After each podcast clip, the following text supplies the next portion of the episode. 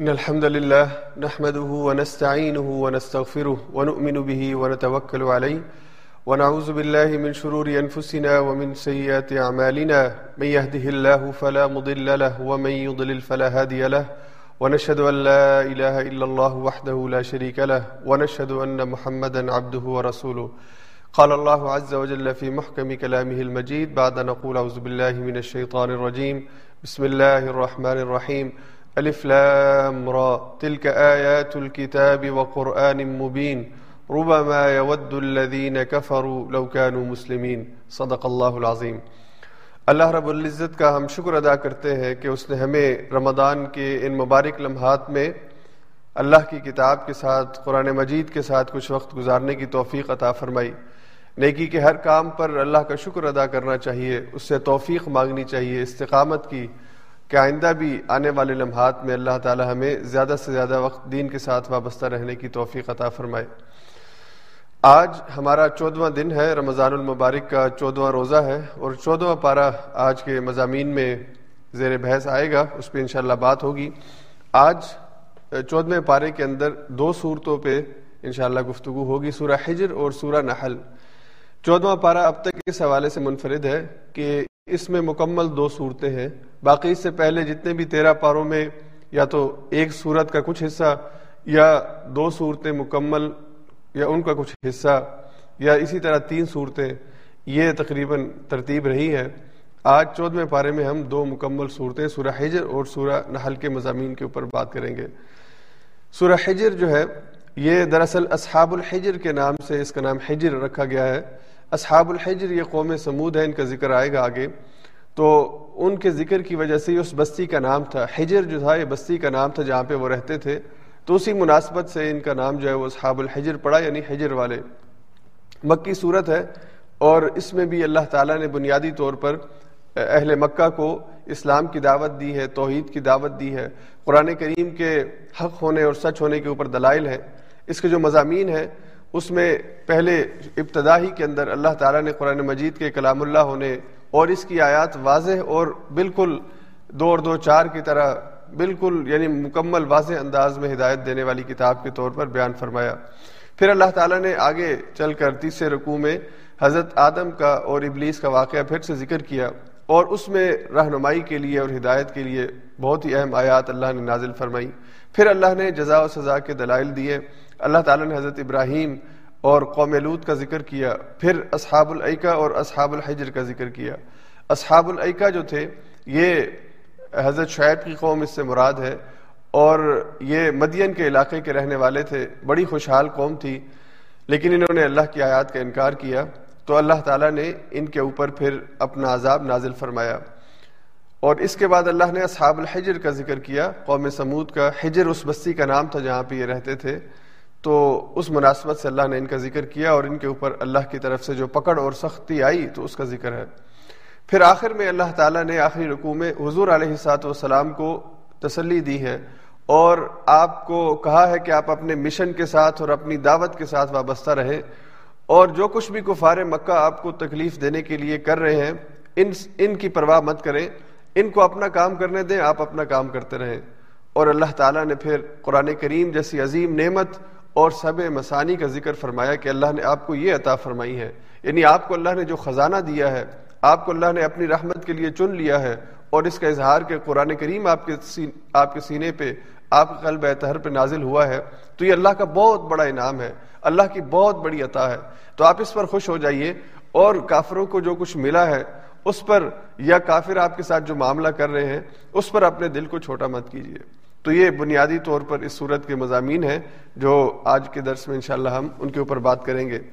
اس کے بعد آگے اللہ تعالیٰ نے جو چودہ پارے کا آغاز ہے، اس میں یہ دو آیات ارشاد فرمائی کہ روبا ما یا ود الدین کفرو لوکار مسلمین ذر ہم یا کلو و تمتم العمل فسوف عالم رب العزت نے فرمایا کہ آپ کی طرف جو کتاب ہم نے بھیجی ہے، یہ واضح آیات اور واضح نشانیوں کے ساتھ اللہ نے بھیجی ہے، اس میں کسی قسم کی غلطی اور اس میں کسی قسم کا جھول نہیں ہے۔ اور پھر اللہ نے کافروں کے بارے میں ایک بات ہمیں بتائی کہ ایک وقت آئے گا کہ یہ حسرت کریں گے اور یہ تمنا کریں گے کہ کاش یہ مسلمان ہوئے ہوتے۔ اللہ نے فرمایا روبا ما ود الدین کفرو لوکانو مسلمین یہ کافر لوگ جو آج اللہ کی آیات کا انکار کر رہے ہیں اور اپنے کفر پر انہوں نے اصرار کیا ہوا ہے۔ اور یہ بالکل آپ کی دعوت کو قبول کرنے کے لیے تیار نہیں ہے۔ جلد وہ وقت آنے والا ہے یعنی قیامت کا دن آئے گا، جب ان کے سامنے سارا معاملہ واضح ہو جائے گا تو پھر یہ حسرت کریں گے۔ کاش ہم نے اپنے وقت کی نبی کی بات مان لی ہوتی، کاش ہم قرآن پر ایمان لائے ہوتے۔ تو اس وقت ان کا یہ افسوس اور ان کی یہ حسرت ان کے کسی کام نہیں آئے گی۔ اور آج بھی دنیا میں رہنے والے انسانوں کے سامنے قرآن کا پیغام پہنچانا، قرآن کی اس دعوت کو پہنچانا، قرآن کے میسج کو پہنچانا، یہ ہماری ذمہ داری ہے۔ اور قرآن کریم کی یہ آیات جب انسان پڑھتا ہے، خاص طور پہ وہ جو قرآن کی آیات کا انکار کرتا ہے، تو پھر قیامت کے دن اللہ کے سامنے اسے شکوہ اور شکایت کرنے کا موقع نہیں مل سکے گا۔ وہ یہ حسرت نہیں کر سکے گا کہ کاش مجھے دنیا میں کوئی پیغام دیتا، مجھے دنیا میں کوئی بتاتا۔ اور آج جو انکار کر رہے ہیں، پتہ ہونے کے باوجود قیامت والے دن ان کے اس انکار کو اور حسرت کو ان کے منہ پہ مار دیا جائے گا۔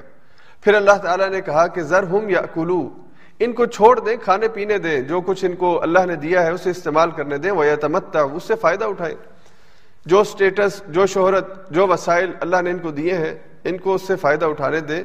ویل ہی العمل اور جو بھی مہلت اور ایک وقت تک اللہ نے ان کے لیے جو وقت لکھ رکھا ہے، اللہ کی طرف سے ان کو مہلت ہے، اس پر ان کو چلتے رہنے دیں۔ فصوف عالمون ان قریب یہ جان لیں گے۔ تو اللہ کی طرف سے جو مہلت ہے، یہ مہلت اس کا مطلب یہ نہیں ہے کہ وہ انسان ہدایت کے اوپر ہے یا وہ انسان اللہ کا بڑا ہی پسندیدہ ہے۔ نعمت دنیا میں یہ جو رزق کی تقسیم ہے، وسائل کی تقسیم ہے، یہ ایمان کی بنیاد کے اوپر نہیں ہے۔ اللہ فرماتے ہیں کہ یہ اس کی اپنی تقسیم ہے۔ کسی کو وہ زیادہ نوازتا ہے، کسی کو کم نوازتا ہے۔ اور کسی بہت ہی زیادہ محنت کرنے والے کو اتنا رزق نہیں مل پاتا جو اس سے بہت کم محنت والے کو رزق مل جاتا ہے۔ تو یہ یعنی دنیا کے اندر جو نعمتیں ہیں، دنیا کے اندر جو وسائل ہیں، یہ ایمان کی بنیاد پہ نہیں ہے بعض ایمان والوں کو اللہ بہت نوازتا ہے اور بعض ایمان والوں کے لیے بہت ہی سخت حالات ہوتے ہیں۔ تو یہ اللہ کی اپنی ایک تقسیم ہے۔ یہ اس کی اپنی ایک تدبیر ہے، اس کا اپنا ایک طریقہ کار ہے۔ تو اللہ تعالیٰ نے اگر کسی کو دنیا میں نوازا ہے، تو دنیا میں نوازے جانے کا مطلب نہیں ہے، جیسے بعض مشرقین مکہ کہتے تھے۔ اور آج بھی بعض لوگ یہ سمجھتے ہیں جو اپنے آپ کو غلط رستوں سے روکتے نہیں ہیں اور اللہ کی آیات کا انکار کرتے ہیں۔ کہ اگر اللہ ہم سے ناراض ہے، اگر اللہ کی ہم نہیں مانتے، ہم اللہ کے مجرم ہیں، منکر ہیں، تو پھر ہم پر پکڑ کیوں نہیں آتی؟ تو اللہ کی پکڑ کا ایک وقت ہوتا ہے۔ اللہ کی طرف سے جب پکڑ آتی ہے، وہ مقررہ وقت پر ہی آتی ہے جو اللہ نے اس کے لیے لکھ رکھا ہے۔ تو یہ مہلت عمل جو ہے، اس سے فائدہ اٹھانے کی بجائے اگر کوئی اس کا غلط استعمال کرتا ہے، تو وہ نادانی کے اندر ہے۔ پھر اس کے بعد اللہ تعالیٰ نے آگے چل کر کچھ آیات ارشاد فرمائی قرآن کے حوالے سے، اور ان میں یہ آیت بہت ہی اہم آیت، جس میں اللہ فرماتے ہیں ذکر و لہو لحافظون۔ ہم اس ذکر کو نازل کرنے والے اور ہم ہی اس کی حفاظت کرنے والے ہیں۔ اور یہاں پہ ذکر اللہ نے فرمایا، الف لام شروع میں لگا ہے ذکر سے، تو اس کا مطلب خاص ذکر۔ اور وہ خاص ذکر اللہ کا کلام جو اللہ نے نازل فرمایا۔ تو اللہ فرماتے ہیں کہ میں نے یہ ذکر یعنی قرآن نازل کیا اور میں ہی اس ذکر کی حفاظت کرنے والا ہوں، اس قرآن کی حفاظت کرنے والا ہوں۔ اور یہ ذکر قرآن کریم کے بہت سے نام ہیں جو اللہ نے قرآن کریم کے اندر بیان فرمائے ہیں۔ کہیں پہ اللہ تعالیٰ نے اسے ہدایت کہا ہے، کہیں پہ اللہ نے اسے نور کہا ہے، روشنی، کہیں پہ اللہ نے اسے معاوضہ کہا ہے، نصیحت، یاد دہانی، کہیں پہ اللہ تعالیٰ نے اسے فرقان کہا ہے، حق اور باطل کے درمیان فرق کرنے والی کتاب۔ تو یہ قرآن کریم کے مختلف نام ہیں جو اللہ نے خود قرآن میں ذکر کیے۔ اور انہی ناموں میں سے ایک نام اس کا الذکر۔ کہ یہ ذکر ہے، یہ ذکر والی اور یاد دہانی اور نصیحت والی کتاب ہے۔ اور یہی نام اللہ نے سورہ قمر میں ذکر فرمایا، وَلَقَدْ یسر الْقُرْآنَ لِلذِّكْرِ ذکری مِن میں مدکر اللہ نے قرآن کو ذکر کے لیے، یاد دہانی کے لیے آسان فرمایا، تو ہے کوئی نصیحت حاصل کرنے والا؟ تو یہ جو ذکر جس کو اللہ نے نازل کیا، اور اللہ فرماتے ہیں کہ ہم ہی اس کی حفاظت کرنے والے ہیں۔ جب اللہ نے اس کو دنیا میں بھیجا، اس وقت سے لے کر جب تک یہ دنیا قائم ہے، اس کی حفاظت اللہ کے ذمہ ہے اور اللہ اس کی حفاظت کر رہے ہیں۔ اللہ تعالیٰ کی اس حفاظت کا ایک اظہار آج ہم اپنی زندگی کے اندر دیکھتے ہیں کہ دنیا کے کونے کونے پر، دنیا کے چپے چپے پر اللہ کے اس کلام کی تلاوت کی جا رہی ہے۔ اور اللہ کے اس کلام کی تلاوت اگر آپ دنیا کے شمال میں کھڑے ہو جائیں، جنوب میں کھڑے ہو جائیں، مغرب میں کھڑے ہو جائیں، کسی جگہ آپ کھڑے ہو کے اس کلام کو سنیں، آپ کو اس کے حروف کے اندر کہیں کوئی رد و بدل محسوس نہیں ہوگا کہ کسی جگہ کسی اور انداز میں قرآن پڑھا جا رہا ہو یا قرآن کی کچھ آیات کہیں پہ پڑھی جاتی ہیں اور کہیں پہ نہ پڑھی جاتی ہیں۔ نہیں، ایسا نہیں ہے۔ اللہ تعالیٰ نے یہ جو کلام نازل فرمایا، یہ قرآن نازل فرمایا، یہ آیات پوری کائنات کے اندر، پوری دنیا کے اندر، جہاں جہاں بھی مسلمان اس کتاب کی تلاوت کر رہے ہیں، ایک ہی انداز میں کر رہے ہیں۔ اور اللہ نے اس کی حفاظت کا ایک ذریعہ سینوں کو رکھا ہے۔ یہ جو کتاب کی صورت میں اللہ نے کتاب دی ہے، جو دو جلدوں کے اندر محفوظ ہے، یہ اس کی حفاظت کا سیکنڈری لیول ہے۔ جو فرسٹ لیول ہے، جو پرائمری لیول ہے، وہ اللہ نے اس کے، اس کو سینوں کے اندر محفوظ رکھا ہے۔ تو یہ کتاب سینوں میں محفوظ ہوئی ہے۔ حضور علیہ سعد والسلام کو کتاب لکھی ہوئی نہیں دی گئی، بلکہ یہ کتاب سینے پر اتاری گئی۔ قرآن کہتا ہے کہ نظر علی قلبک، یہ آپ کے قلب اتھر کے اوپر اللہ نے نازل فرمائی ہے۔ تو قرآن کریم سینوں میں منتقل ہوا ہے۔ حضور علیہ سعد والسلام نے اپنے سینے سے یعنی اپنے زبانی حافظے سے صحابہ کو سنایا اور صحابہ نے اس کو سن کے یاد کیا اور یہ عمل آج تک مسلسل جاری ہے کہ کتاب کو سن کے یاد کیا جائے اور پھر آگے اسے دوسروں کو یاد کروایا جائے۔ تو یہ کتاب کی حفاظت کا بہترین ذریعہ ہے کہ اس کو اللہ تعالیٰ نے کلام الہی کو سینوں میں محفوظ کر رکھا ہے۔ دنیا سے اگر یہ اوراق کتابی شکل میں جو قرآن لکھا ہے غائب بھی کر دیا جائے، تو قرآن پھر بھی دنیا کے اندر موجود رہے گا۔ اس لیے کہ دنیا سے سینے تو ختم نہیں کیے جا سکتے۔ کتنے سینے مارے، کتنے سینے آپ ختم کریں گے؟ یہ سینوں کے اندر جو قرآن محفوظ ہوا ہے، تو یہ اصل قرآن کی حفاظت ہے کہ یہ سینوں سے سینوں میں منتقل ہوا ہے، اور یہی اس کی اصل حفاظت ہے۔ قرآن کریم کو جب حضور علیہ سات وسلام کے دور کے بعد کتابی شکل میں پہلی دفعہ محفوظ کیا گیا حضرت عمر فاروق رضی اللہ تعالیٰ عنہ کے دور میں۔ پہلے تو یہ سمجھ لیجیے کہ حضور علیہ سات وسلام پر جب وہی نازل ہوتی تھی، تو آپ اس وہی کو سناتے تھے، اپنے صحابہ کو سناتے تھے۔ اور پھر آپ کسی ایسے صحابی کو بلاتے تھے کہ جو لکھ سکتا ہو، جس کو ہم کاتب وہی کہتے ہیں۔ صحابہ میں بہت سے بہت سے نام ہیں جو کاتب وہی ہیں، جو اس وہی کو لکھ لیتے تھے۔ حضور علیہ صاحب السلام بلاتے تھے، لکھواتے تھے۔ اور وہ لکھنے کے بعد پھر حضور کو پڑھ کے سناتا تھا کہ جو کچھ اس نے لکھا ہے وہ ٹھیک ہے یا نہیں حضور اس کی تصدیق کرتے تھے کہ ہاں ٹھیک لکھا ہے، پھر وہ اپنے پاس اسے محفوظ کر لیتا تھا۔ تو حضور علیہ صاحب السلام کی زندگی میں یہی معمول رہا۔ اس وجہ سے کسی ایک صحابی کے پاس پورا قرآن کریم الحمد سے لے کر وناس تک لکھا ہوا نہیں تھا، بلکہ کسی کے پاس سورہ بقرہ تھی۔ کسی کے پاس سورہ بقرہ بھی مکمل نہیں تھی، اس کے کچھ حصے تھے۔ اور کسی کے پاس دس صورتیں تھیں، کسی کے پاس بارہ صورتیں تھیں، کسی کے پاس کچھ حصے تھے۔ اس لیے کہ قرآن کریم میں بہت کم صورتیں ہیں جو یک بارگی مکمل نازل ہوئی ہیں۔ اب سورہ بقرہ دو سو چھیاسی آیات ہیں، سورہ عال عمران کی دو سو آیات ہیں۔ لمبی لمبی صورتیں، ایک ایک پارہ، دو دو پارے کی صورتیں ہیں۔ تو یہ جو جب نازل ہوئی ہیں، تو کبھی ایک رکوع، دو رکوع، تین رکوع کے برابر جو ہے وہ آیات نازل ہوئی ہیں۔ تو اللہ کے رسول صلی اللہ علیہ وسلم جب بھی نازل ہوتی، کسی کو بلا کے یہ لکھوایا کرتے تھے۔ تو یہ قرآن کریم لکھا ہوا مختلف صحابہ کے درمیان موجود تھا اور لکھا ہوا بھی مختلف چیزوں پر۔ کسی نے اس کو درختوں کے اور خاص طور پہ کھجور کا جو تنا ہوتا ہے، اس کی جو شاخ ہوتی ہے، اس کے اوپر لکھا ہوا تھا۔ اور اسی طرح سے اس کو پتھروں پہ کندہ کیا ہوا تھا۔ جو ادوات قلم تھے، جتنے بھی لکھنے کے ذریعے تھے اس وقت، اور جس جس جگہ پہ اس کو محفوظ کیا جا سکتا تھا، اس کو محفوظ کیا ہوا تھا۔ تو حضرت عمر فاروق رضی اللہ تعالیٰ عنہ نے حضرت ابکر صدیق کے دور خلافت میں ان سے کہا کہ یہ قرآن جو مختلف جگہوں پہ لکھا ہوا ہے، اس کو ایک جگہ جمع کیا جائے۔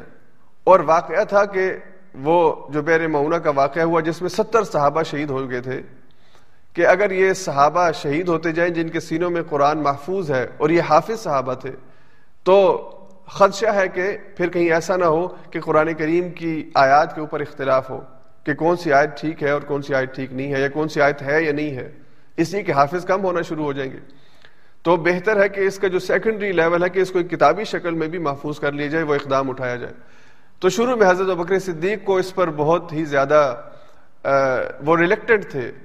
تذبذب کا شکار رہے کہ یہ کام میں کیسے کر لوں؟ اللہ کے رسول صلی اللہ علیہ وسلم نے اپنی زندگی میں نہیں کیا، تو میں کیوں یہ قدم اٹھاؤں؟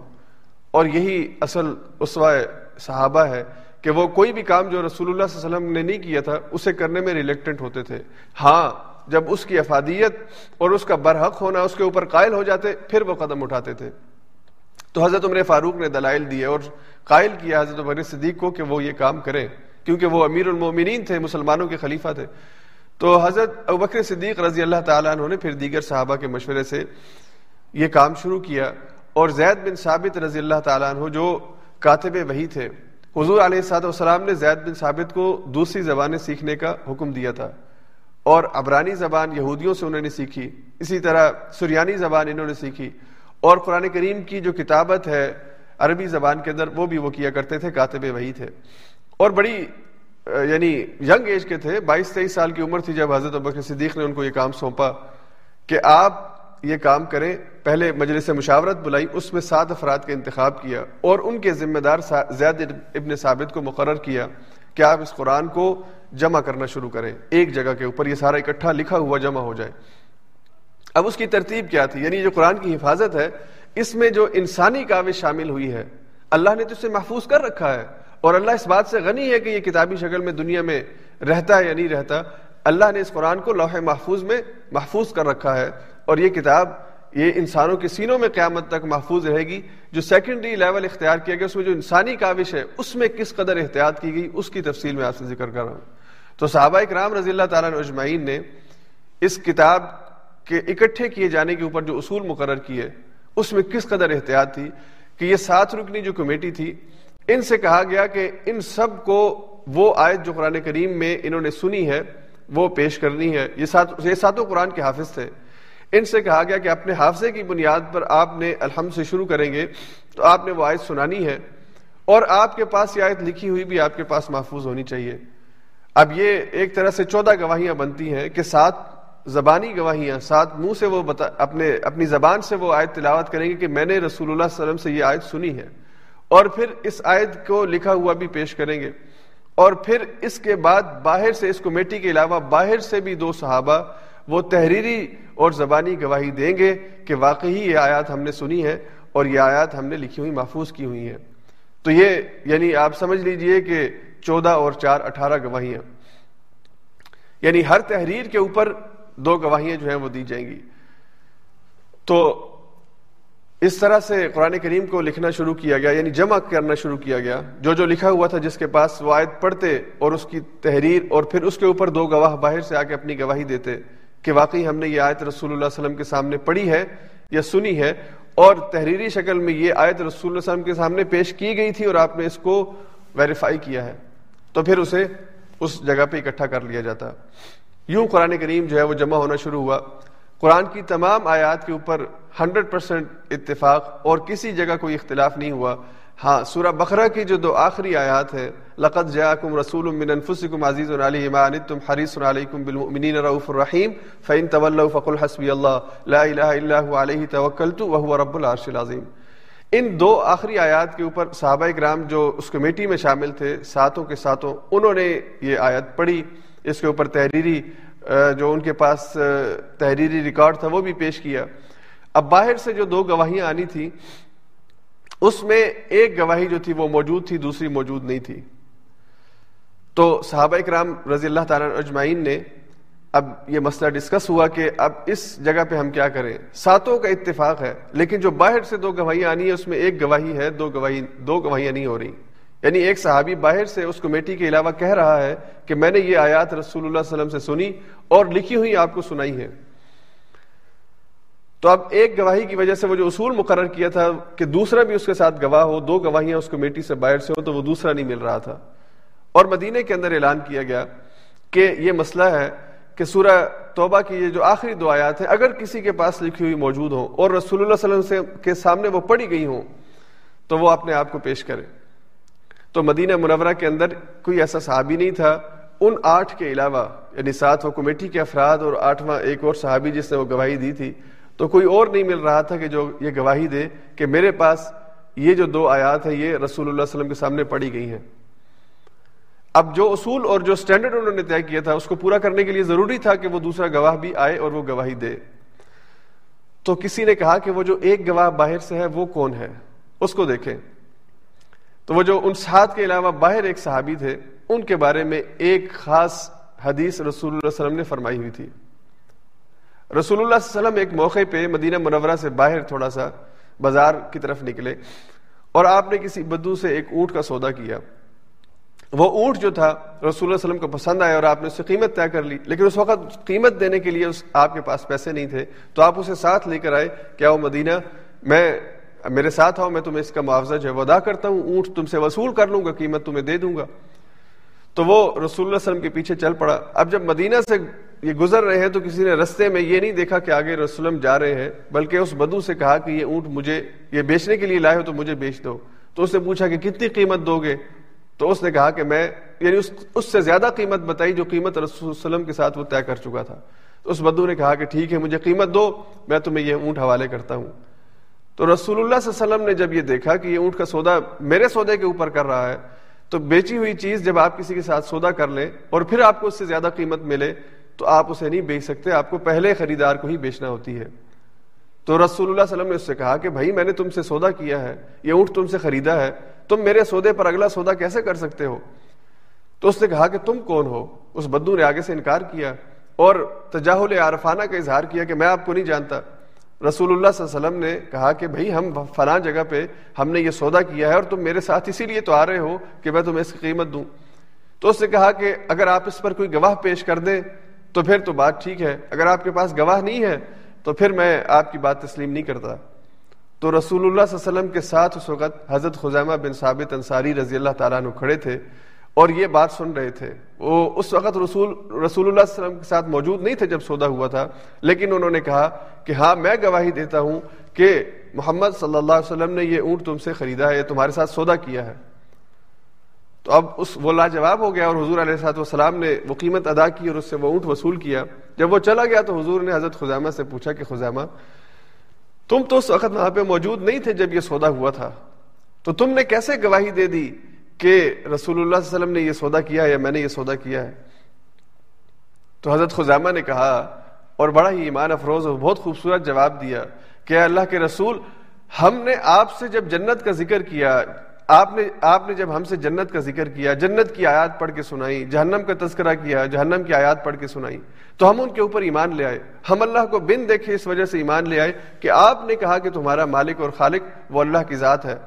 تو اگر آپ اللہ کے معاملے میں جھوٹ نہیں بولتے اور ہم آپ پہ اعتماد کرتے ہیں، تو دنیاوی معاملات میں آپ کیسے جھوٹ بول سکتے ہیں؟ ہم اس بات پر بھی اعتماد کرتے ہیں کہ آپ نے یہ سودا کیا ہے اور آپ سچے ہیں۔ تو رسول اللہ علیہ وسلم حضرت خزیمہ کے اس قول سے بہت خوش ہوئے۔ اور آپ نے خزیمہ سے کہا کہ خزیمہ، باقی سب انسانوں کی گواہی ایک انسان کی گواہی ایک کے برابر، لیکن تمہاری گواہی دو کے برابر ہوگی۔ اب وہ کمیٹی کے افراد کے علاوہ جو آٹھواں فرد باہر سے تھا، وہ یہ حضرت خزیمہ تھے۔ اور ان کے بارے میں جب یہ نام سامنے آیا اور یہ واقعہ کا ذکر ہوا، تو صحابہ کرام رضی اللہ تعالیٰ نے ان کو حضرت خزامہ پہ رشک بھی آیا۔ اور اللہ کے رسول صلی اللہ علیہ وسلم کی طرف سے جو تدبیر ہوئی ہوئی تھی اس کے اوپر آپ کو رسول صلی اللہ علیہ وسلم کی رسالت کے اوپر اور آپ کی حسن تدبیر کے اوپر بھی رشک آیا کہ حضرت خزیمہ کو اکیلے ہی وہ دو آیات سنانی تھی اور حضرت خزیمہ ہی کے بارے میں پورے صحابہ کی جماعت میں رسول اللہ علیہ وسلم یہ گواہی دے کے گئے تھے کہ اس کی گواہی دو کے برابر ہوگی۔ تو اس لیے یہاں پہ دوسرے گواہ کی ضرورت نہیں ہے۔ تو یوں قرآن کریم کی حفاظت کے لیے صحابہ کرام رضوان اللہ تعالیٰ علیہ اجمعین نے انسانی احتیاط کے اندر جو ممکنہ کوشش ہو سکتی تھی وہ کی ہے۔ اور پھر اس کی کتابت کی ہے، اس کو لکھا ہے یا اس کو محفوظ کیا ایک جگہ کے اوپر۔ تو اللہ تعالیٰ نے اس کی حفاظت جو ہے وہ تمام ادوار کے اندر اس کا ذمہ اپنے لیے اپنے اپنے لیے لے رکھا ہے۔ اسی لیے اللہ کو رسول اللہ علیہ وسلم کے بعد کسی نبی کو بھیجنے کی ضرورت نہیں ہے۔ نبی کیوں آتا ہے؟ جب سابقہ نبی کی تعلیمات کو بھلا دیا جائے، جب شریعت کے اندر تبدیلی کر دی جائے۔ یہود کو اللہ نے حضرت موسا عطا فرمائے، تورات عطا فرمائی۔ لیکن جب حضرت موسا کے جانے کے بعد انہوں نے تورات میں رد و بدل شروع کر دیا، اپنی طرف سے اس میں آیات کا اضافہ شروع کر دیا، یا آیات کو نکالنا شروع کر دیا۔ اور قرآن کریم نے یہ بات ایک نہیں، دو چار جگہ پہ کہی کہ وہ یہ کام کرتے تھے۔ یش ترون نبی آیات اللہ سمن خلیلہ اللہ کی آیات کو تھوڑی قیمت کی بس بیچ دیتے تھے۔ اور وہ بیچنا کیا تھا؟ کہ وہ اس تورات میں سے کسی آیت کو سناتے ہی نہیں تھے، لوگوں کو چھپا دیتے تھے۔ حذف کر دیتے تھے، یا قرآن، یا تورات کی کسی آیت کے اندر اضافہ کر دیتے تھے اپنا من اپنا من پسند معنی پیدا کرنے کے لیے۔ تو یہ جو انہوں نے تورات کی تحریف کی، اس کے اندر تبدیلی کی، تو پھر اللہ نے حضرت عیسیٰ کو بھیجا اور حضرت عیسیٰ کے ساتھ انجیل کو بھیجا۔ اور انجیل والوں نے بھی جب یہی معاملہ کیا کہ انجیل کی جو اصل کاپی ہے، اس کی بجائے انہوں نے انجیل کی شروحات لکھنا شروع کی اور اصل کو پیچھے کر کے ان شروحات کو اصل بنا لیا۔ اور پھر ایک نہیں، دو ہزار کے قریب انجیل کی شروحات لکھی گئیں۔ اور ہر ایک کا دعویٰ یہ تھا کہ میری انجیل جو ہے یہ بالکل ٹھیک ہے۔ تو پھر اللہ تعالیٰ نے حضور علیہ السلاۃ والسلام کو بھیجا، قرآن کریم کے ساتھ اور قرآن کریم کی حفاظت کا ذمہ اپنے پاس رکھا کہ اب انسان اس میں تحریف اور تبدیلی نہیں کر سکیں گے۔ اور کیسا عجیب حفاظتی انتظام ہے کہ رسول اللہ صلی اللہ علیہ وسلم نے جن حروف کے ساتھ اس قرآن کی تلاوت کی تھی، انہی حروف کے ساتھ یہ پوری چودہ سو سال کی جو ٹائم ہے، اس میں تلاوت ہوتی رہی ہے۔ کہیں پہ کوئی انقطاع نہیں ہوا، کہیں پہ کوئی تبدیلی نہیں ہوئی، کہیں پہ کوئی کوئی حرف جو ہے وہ کمی بیشی اس کی نہیں ہوئی۔ اور ہر جگہ پہ وہی قرآن ایک ہی انداز میں تلاوت کیا جا رہا ہے۔ دنیا کی زبانیں جو ہیں وہ تبدیل ہوئی ہیں۔ جنریشنز کے بعد یہ زبان جو ہے وہ تبدیل ہو جاتی ہے، لہجے کے اندر فرق آ جاتا ہے۔ آج بھی عرب جو اپنی عربی بولتے ہیں، جسے وہ عامی بولتے ہیں وہ عامی ٹوٹلی ڈفرینٹ ہے اس فسحا سے، اس اسٹینڈرڈ عربک سے جو قرآن کی زبان ہے۔ اور دراصل قرآن ہی نے عربی زبان کو، اس کی اصل کو محفوظ رکھا ہے۔ اگر قرآن نہ ہوتا، قرآن عربی میں نازل نہ ہوا ہوتا، تو آج وہ عربی جو رسول اللہ علیہ وسلم کے دور میں بولی جاتی تھی اور وہ فسحا کہ جو ایک اسٹینڈرڈ عربک تھی، وہ آج محفوظ نہ ہوتی۔ تو اللہ نے اسے محفوظ رکھا اور ذریعہ کیا بنا؟ قرآن کریم۔ تو اگر آپ عربوں کی مقامی زبان سنیں گے، مقامی لہجہ سنیں گے، تو آپ کو کوئی بات سمجھ میں نہیں آئے گی۔ باوجود اس کے کہ آپ اس فسحا کو سمجھتے ہوں یا بولتے ہوں۔ اس لیے اللہ نے اس کتاب کو اپنے، اپنی حفاظت میں رکھا کہ اس کے حروف بھی، اس کے اس کے معنی بھی وہ محفوظ رہے اور کسی قسم کی تبدیلی جو ہے وہ اس کے اندر واقع نہ ہو۔ جیسا کہ میں نے پہلے دن کہا تھا کہ اس کی جو شروحات لکھی گئی ہیں، تفسیریں لکھی گئی ہیں اور تفسیر ہر دور میں لکھنے والے نے اپنے مزاج اور اپنے بیک گراؤنڈ کے حساب سے لکھی ہے۔ تفسیر قرآن نہیں ہوا کرتی۔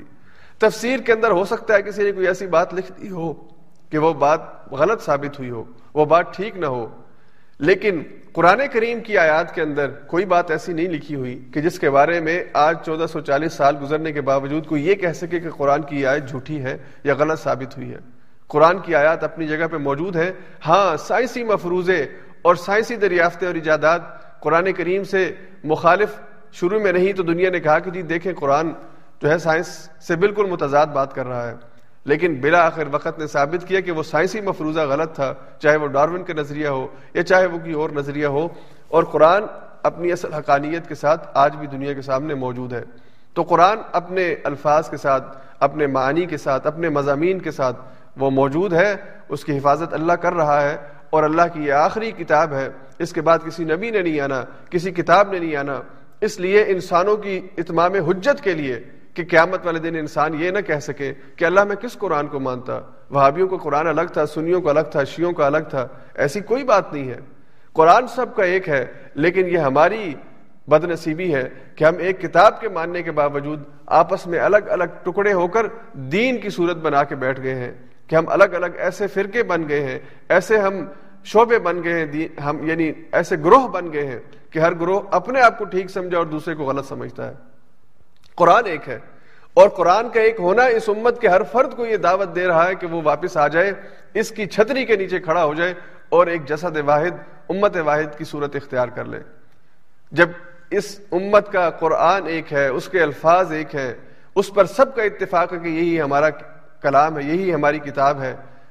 اور اس کا نبی ایک ہے، جس کے نبی ہونے پر سب کا اتفاق ہے۔ اس کا رب ایک ہے، جس کے رب ہونے پر سب کا اتفاق ہے۔ تو پھر یہ دھڑا بندی کیسی ہے؟ پھر یہ آپس کی لڑائی کیسی ہے؟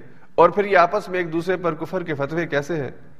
تو ہمیں، ہم سب کو قرآن کے قرآن کے ذریعے سے اپنے آپ کو جوڑنا ہے۔ قرآن کے ذریعے سے ایک دوسرے کے قریب آنا ہے۔ اور قرآن کی بنیاد پر ہمیں مسلمانوں کو آپس میں اتحاد اور اتفاق قائم کرنا ہے۔ اور اسی لیے حضور علیہ صاحب والسلام نے فرمایا تھا کہ اگر تم دو چیزوں کو تھامے رکھو تو کبھی گمراہ نہیں ہوگے۔ تمہارے اندر کبھی تفرقہ پیدا نہیں ہوگا۔ اگر تم اللہ کی کتاب کو اور رسول اللہ علیہ وسلم کی سنت کو سٹینڈرڈ بنا لو کہ ہمارے لیے یہ اصل ہے، باقی کسی عالم کی رائے، کسی امام کی رائے، کسی فقیح کی رائے، کسی محدث کی رائے، کسی مفسر کی رائے، وہ اس کی ذاتی رائے ہو سکتی ہے۔ اگر قرآن اور حدیث کے موافق ہو، ہم اس کو قبول کریں گے، موافق نہ ہو تو ہم قبول نہیں کریں گے۔ امام کی رائے فقیح کی رائے، وہ اس کی پرسنل رائے ہے۔ وہ قرآن نہیں ہے، وہ حدیث نہیں ہے۔ وہ اس کی اپنی انڈرسٹینڈنگ ہے قرآن اور حدیث کے بارے میں۔ ہاں اس کی انڈرسٹینڈنگ پر اعتماد کر کے ہم اس پر عمل کر سکتے ہیں۔ لیکن اس کا مطلب یہ نہیں ہے کہ میرا امام اور تیرا امام اور اس کا امام، یہ امام الگ الگ بنا لیے جائیں اور پھر بس ہم انہی اماموں کے حوالے اپنے آپ کو کر دیں۔ اور قرآن کی جو اصل دعوت ہے وا تسم بحب اللہ جمیان اللہ کی رسی کو مضبوطی سے تھامنے کا جو حکم اللہ نے دیا ہے، اس کو پس پش ڈال دے تو اللہ تعالیٰ نے اس قرآن کی حفاظت اپنے ذمے لی ہے اور اس کی حفاظت کے ذریعے امت کو یہ پیغام دیا ہے کہ آپس میں ٹکڑے ٹکڑے مت ہو جاؤ، اکٹھے ہو جاؤ۔ اس کتاب کو اللہ نے تمہارے لیے ہدایت کا ذریعہ بنایا ہے، تمہارے لیے اتحاد اور اتفاق کا ذریعہ بھی یہی کتاب ہونی چاہیے۔ اس کے بعد پھر آگے اگلی آیات میں اللہ تعالیٰ نے دوبارہ سے حضرت آدم کا اور ابلیس کا واقعہ ذکر کیا۔ اور اللہ نے حضرت آدم کی ابتدا کے حوالے سے فرمایا کہ انسان کو اللہ نے سلسال سے پیدا کیا یعنی کھنکھناتی ہوئی مٹی۔ اور ان آدم کی جو خلقت ہے، آدم کو جو پیدا کیا جانا ہے، اس کے اندر کہیں پہ اللہ تعالیٰ نے تراب کا لفظ ذکر کیا ہے، کہیں پہ تین کا لفظ ذکر کیا ہے۔ یہ مختلف راحل ہیں، لیکن دراصل سب کے اندر مشترک چیز یہ ہے کہ انسان کو اللہ نے مٹی سے پیدا کیا ہے۔ اس مٹی کی کیفیت جو ہے وہ کیا ہے؟ یہ مختلف لیولز ہیں جو بیان ہوئے ہیں۔ تو یہاں پہ اللہ تعالیٰ نے حضرت آدم کے پیدا ہونے کے بعد، پیدا کیے جانے کے بعد شیطان کی جو گفتگو ہوئی تھی جنت سے نکالے جانے کے اوپر، تو اس نے جو اللہ تعالیٰ کے سامنے بات کی تھی اور وعدہ کیا تھا، اس کا یہاں پہ ایک دوسرا پہلو بیان ہوا ہے، جو اس سے پہلے سورہ آراف میں اور سورہ بقرہ میں نہیں گزرا۔ اسی کو صرف ہم یہاں پہ فوکس کر رہے ہیں۔ تو شیطان نے اللہ سے کہا، ربی بھی ما اغویتنی لأزینن لهم فی الارض ولا اغوینہم اجمعین۔ اے اللہ، اس وجہ سے کہ میں اغوا ہو گیا، میں گمراہ ہو گیا یعنی آدم کے افضل، آدم کی افضلیت کی وجہ سے، اس کے بہتر ہونے کی وجہ سے میں نے اس کو سجدہ نہیں کیا اور میں نے سمجھا کہ میں بہتر ہوں۔ تو دراصل میں آدم کے پیدا کیے جانے پر، آدم کے ہونے کی وجہ سے تیری رحمت سے دور ہوا، وگرنہ تو میں تیرے بیڑے قریب تھا۔ اور ابلیس کے بارے میں یہ بات کہی گئی ہے کہ وہ اللہ کے ہاں مقربین میں شامل تھا یعنی جنوں میں سے تھا۔ لیکن اپنی عبادت کی وجہ سے اور اللہ کے حکم کو بجا لانے میں وہ اس قدر آگے تھا کہ مرتبہ اس کا فرشتوں سے بھی آگے تھا۔ لیکن جب اس کے ذہن کے اندر فطور پیدا ہوا اور اس نے حضرت آدم کو سجدہ نہ کرنے کا عہد کیا، تو پھر اللہ تعالیٰ نے اسے اپنی رحمت سے دور کیا۔ تو اس نے کہا کہ میں آدم کی وجہ سے مجھے جو ہے وہ میں راندہ درگاہ ہوا ہوں، میں تیری رحمت سے دور ہوا ہوں، تو پھر اب میں کیا کروں گا؟ اس نے کہا، لَأُزَيِّنَنَّ لَهُمْ فِي الْأَرْضِ۔ اب میں زمین کو ان کے لیے یا زمین کے اندر ان کے لیے بڑے ہی خوشنما قسم کے پھندے تیار کروں گا، جال تیار کروں گا۔ میں زمین کو اور اس زمین کے اوپر جو کچھ بھی تو پیدا کرے گا، ان کے لیے ایسا خوشنما بنا دوں گا کہ وہ اسی کو سب کچھ سمجھنے لگ جائیں گے۔ اسی کو ہی سب کچھ سمجھنا شروع کر دیں گے۔ میں مزین کر دوں گا خوش نما بنا دوں گا۔ اس زمین پر آئیں گے تو سمجھیں گے بس سب کچھ یہیں پہ ہی ہے۔ اوپر کہیں سے ہم نہیں آئے یعنی ہم آسمان سے نہیں آئے یا ہماری روح جو تھی، وہ اسی دنیا کی زندگی میں ہمیں وجود ملا اور یہیں پہ ہم ختم ہو جائیں گے۔ اور دنیا کے کتنے ہی انسانوں کو شیطان نے یہ دھوکہ سکھایا ہے، یہ دھوکے میں ڈالا ہے۔ آج بھی دنیا میں ایک بہت بڑی تعداد الحاد کی طرف، خدا کے انکار کی طرف جاری ہے۔ اور دراصل یہ وہ مغربی افکار ہیں، مغربی تہذیب کی بنیادیں ہیں کہ جس کے پیچھے کارل مارکس کے اور دیگر جو بڑے بڑے ان کے مفسرین گزرے ہیں، ان کی فکری جو لانیہ ہے ان کی اپروچ ہے، جو یہ سمجھتے ہیں کہ انسان صرف اپنی حواس کی بنیاد پہ جو کچھ جان سکتا ہے، وہی چیز اصل ہے۔ باقی یہ غیب اور یہ جنت اور جہنم اور یہ اگلی زندگی، قیامت کی زندگی، حساب کتاب، یہ ساری فضول باتیں ہیں۔ تو آج بھی انسان جو ہے وہ خدا سے دوری کی طرف الحاد کی طرف بڑھ رہا ہے اور تیزی سے، بہت بڑی تعداد میں یورپ کے اندر اکثریت جو کرسچنس تھے آج وہ ملحد ہیں یعنی خدا کا انکار کرتے ہیں۔ پہلے جیسا کیسا خدا کو ایک کو تین کر کے مانتے تھے، جو بھی ان کا ٹرینٹی کا تصور ہے، تسلیس کا، مانتے تو تھے کہ خدا ہے، لیکن اب وہ خدا کے وجود کے انکار کی طرف جا رہے ہیں۔ اور اکثریت اس طرف جاری ہے۔ اور مسلمان نوجوانوں کے اندر بھی، خاص طور پہ جو بچے یورپ کے اندر پلے بڑے ہیں، یہ یہ زہر جو ہے، یہ بھرا جا رہا ہے اور وہ اس کو قبول کر رہے ہیں۔ اس لیے کہ انہی اداروں میں تعلیم حاصل کرتے ہیں۔ وہی ان کے دوست ہیں، وہی ان کی ان کی جو کمپنی ہے، وہ ساری کمپنی وہ ساری صحبت اسی طرف ان کو لے کے جاتی ہے۔ تو خدا کے وجود سے انکار کی طرف یہ شیطان نے کہا کہ میں اس زندگی کو، اس زمین کو اتنا خوشنما بنا دوں گا ان کے لیے، ایسی بھول بھلائیوں میں ان کو پھینک دوں گا کہ وہ سمجھیں گے بس یہی سب کچھ ہے۔ اور بھلا مر کے بھی کوئی زندہ ہوتا ہے۔ ہم مٹی میں چلے جائیں گے۔ کل وہ جو مشرقین کی بات ہم نے پڑھی تھی کہ بھلا ہم مٹی سے پھر دوبارہ اٹھائے جائیں گے۔ ایسا بھلا کب ہوتا ہے؟ ایسا تو ناممکن ہے۔ تو اللہ نے فرمایا کہ شیطان نے ان کو بھول بھلائیوں میں گما دیا ہے۔ اور پھر اس نے کہا والا اجمائین میں ان سب کو اغوا کروں گا۔ جس طرح میں اغوا ہوا، جس طرح میں گمراہ ہوا، جس طرح میں نے تیرے حکم سے انکار کر کے اپنے آپ کو تیری رحمت سے دور کر لیا، ویسے ہی میں ان کو بھی اغوا کروں گا۔ ان کو ٹھیک اور سیدھے رستے سے اغوا کروں گا۔ ان کو جو فطرت سلیمہ تو نے عطا فرمائی، اس فطرت سلیمہ کے اندر میں غلط عقائد بھرنے کی کوشش کروں گا۔ اور پھر شیطان نے خود ہی اقرار کیا اللہ کے سامنے اللہ عباد کا منہم المخلصین اے اللہ، جو تیرے مخلص بندے ہوں گے، جو تیرے قریب ہوں گے، جو تیری عبادت کرنے والے ہوں گے، ان کو میں اغوا نہیں کر سکوں گا۔ قال هذا صراط علی مستقیم اللہ نے فرمایا، یہ میرا سیدھا رستہ ہے۔ جو اس سیدھے رستے کو پکڑ لے، اس کے اوپر استقامت اختیار کر لے، ان کو تو اغوا نہیں کر سکے گا۔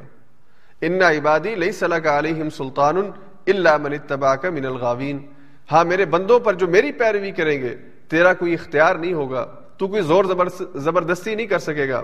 تو ان کے سامنے ان کو گمراہ کرنے کی کوشش کرے گا، لیکن اپنے ایمان کی وجہ سے، اپنی استقامت کی وجہ سے اور اللہ پر ایمان کی مضبوطی کی وجہ سے وہ تیرے جال میں پھنسیں گے نہیں۔ ایکسیس ہوگی تجھے ان کو گمراہ کرنے کی، اجازت ہوگی تجھے کہ تو ان کے لیے بھی پھندے تیار کر، لیکن وہ تیرے پھندوں کو پہچان جائیں گے۔ حضرت عبد القادر جیلانی رحمہ اللہ کے بارے میں، ان کی سیرت میں یہ بات لکھی ہوئی ہے۔ کہ شیطان نے ایک دن آ کے ان کو اس انداز میں گمراہ کرنے کی کوشش کی کہ آپ نے اپنی زندگی میں اتنی عبادت کر لی ہے کہ اب آپ کو مزید عبادت کی ضرورت نہیں ہے۔ رات تحجد کے لیے کھڑے ہوتے تھے تحجد کے لیے کھڑے ہوئے تو اس نے کہا کہ اب مزید عبادت کی ضرورت نہیں ہے۔ اب آپ نے بہت عبادت کر لی ہے۔ تو عبد القادر جیلانی رحمہ اللہ کے ذہن میں فوراً یہ بات آئی کہ اللہ کے رسول صلی اللہ علیہ وسلم آخری دم تک اللہ کی عبادت کرتے رہے۔ اللہ کا نبی اپنے آخری وقت میں بھی نماز کی ادائیگی کا اہتمام کرتا رہا اور نماز کو اس نے اپنی آنکھوں کی ٹھنڈک کہا۔ اور آج اگر یہ مجھے کہہ رہا ہے کہ مجھے عبادت کی ضرورت نہیں تو اس کا مطلب یہ شیطان ہے اور مجھے ورگلانے کی کوشش کر رہا ہے۔ تو اللہ کے بندوں کو اس طرح ورگلایا جاتا ہے اور بعض نیک آدمی، بعض علم والے گمراہ ہو جاتے ہیں۔ بعض علم والے بھی گمراہ ہو جاتے ہیں۔ بعض نیک بندے بھی گمراہ ہو جاتے ہیں۔ اور وہ کہتے ہیں کہ ہمیں اب نماز پڑھنے کی ضرورت نہیں ہے۔ اب ہمیں جو فرائض ہیں ان کو ادا کرنے کی ضرورت نہیں ہے۔ ہم اللہ کے اتنے قریب ہو گئے ہیں۔ یہ شیطان کی طرف سے پھینکا ہوا جال ہے جس میں وہ پھنسے ہیں۔ اس لیے کوئی بڑا ولی، کوئی بڑا مسلح کوئی بڑا جو اپنے آپ کو بہت عبادت گزار جائے، دنیا جس کو بہت بڑا پیر مانتی ہے، اگر وہ نماز نہیں پڑھتا، اگر وہ فرائض کا اہتمام نہیں کرتا، سمجھ لیجیے شیطان کا پیروکار ہے۔ جو کام اللہ کے نبی کو ساری زندگی کرنے کا حکم دیا گیا اور آپ نے کیا، وہ آپ کا امت ہی کیسے چھوڑ سکتا ہے؟ سوال ہی پیدا نہیں ہوتا کہ امت یہ کہے کہ مجھ سے یہ حکم اٹھا لیا گیا ہے اور میں جو ہے وہ معاف کر دیا گیا ہوں۔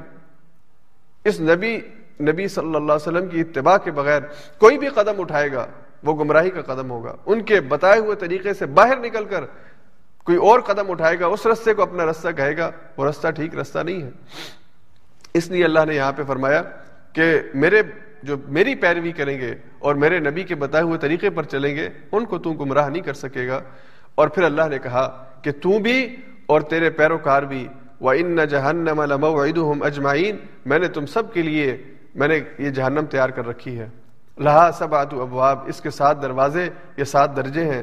لک الباب من ہم جز ام مقصوم اور ہر لیول پہ، ہر دروازے کے اوپر، اس کے لیے اللہ نے ایک طے کر رکھا ہے کہ کس کو کہاں سے جہنم میں بھیجنا ہے۔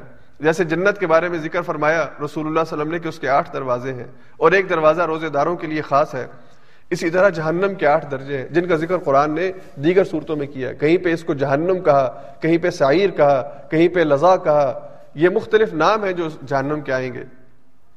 تو ہر ایک کا کفر کے اعتبار سے درجہ مختلف ہے، جہنم کی بھی درجات ہیں، جس کا ذکر اللہ نے یہاں پہ فرمایا۔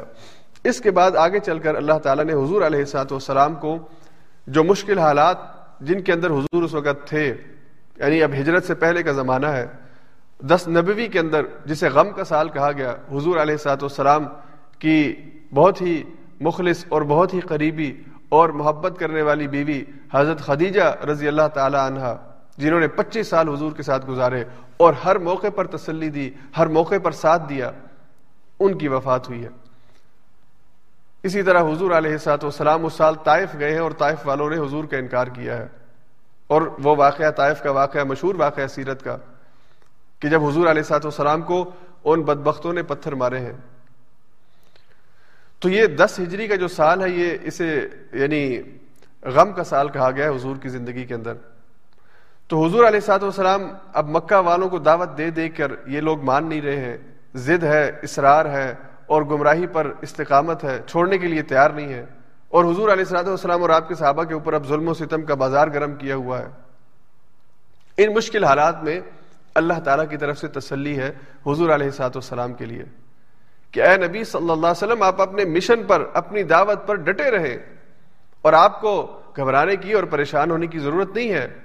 آپ کو جو بہت بڑا انعام اللہ نے دیا، اس کا ذکر اللہ نے یہاں پہ فرمایا، وَلَقَدْ آتَيْنَاكَ سَبْعًا مِنَ الْمَثَانِ وَالْقُرْآنَ الْعَظِيمِ۔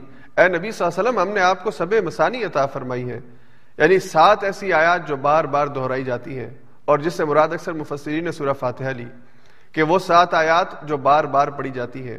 اس کو اللہ نے الگ ذکر کیا، اور قرآن العظیم یا قرآن عظیم جو اللہ نے آپ کو عطا فرمایا ہے۔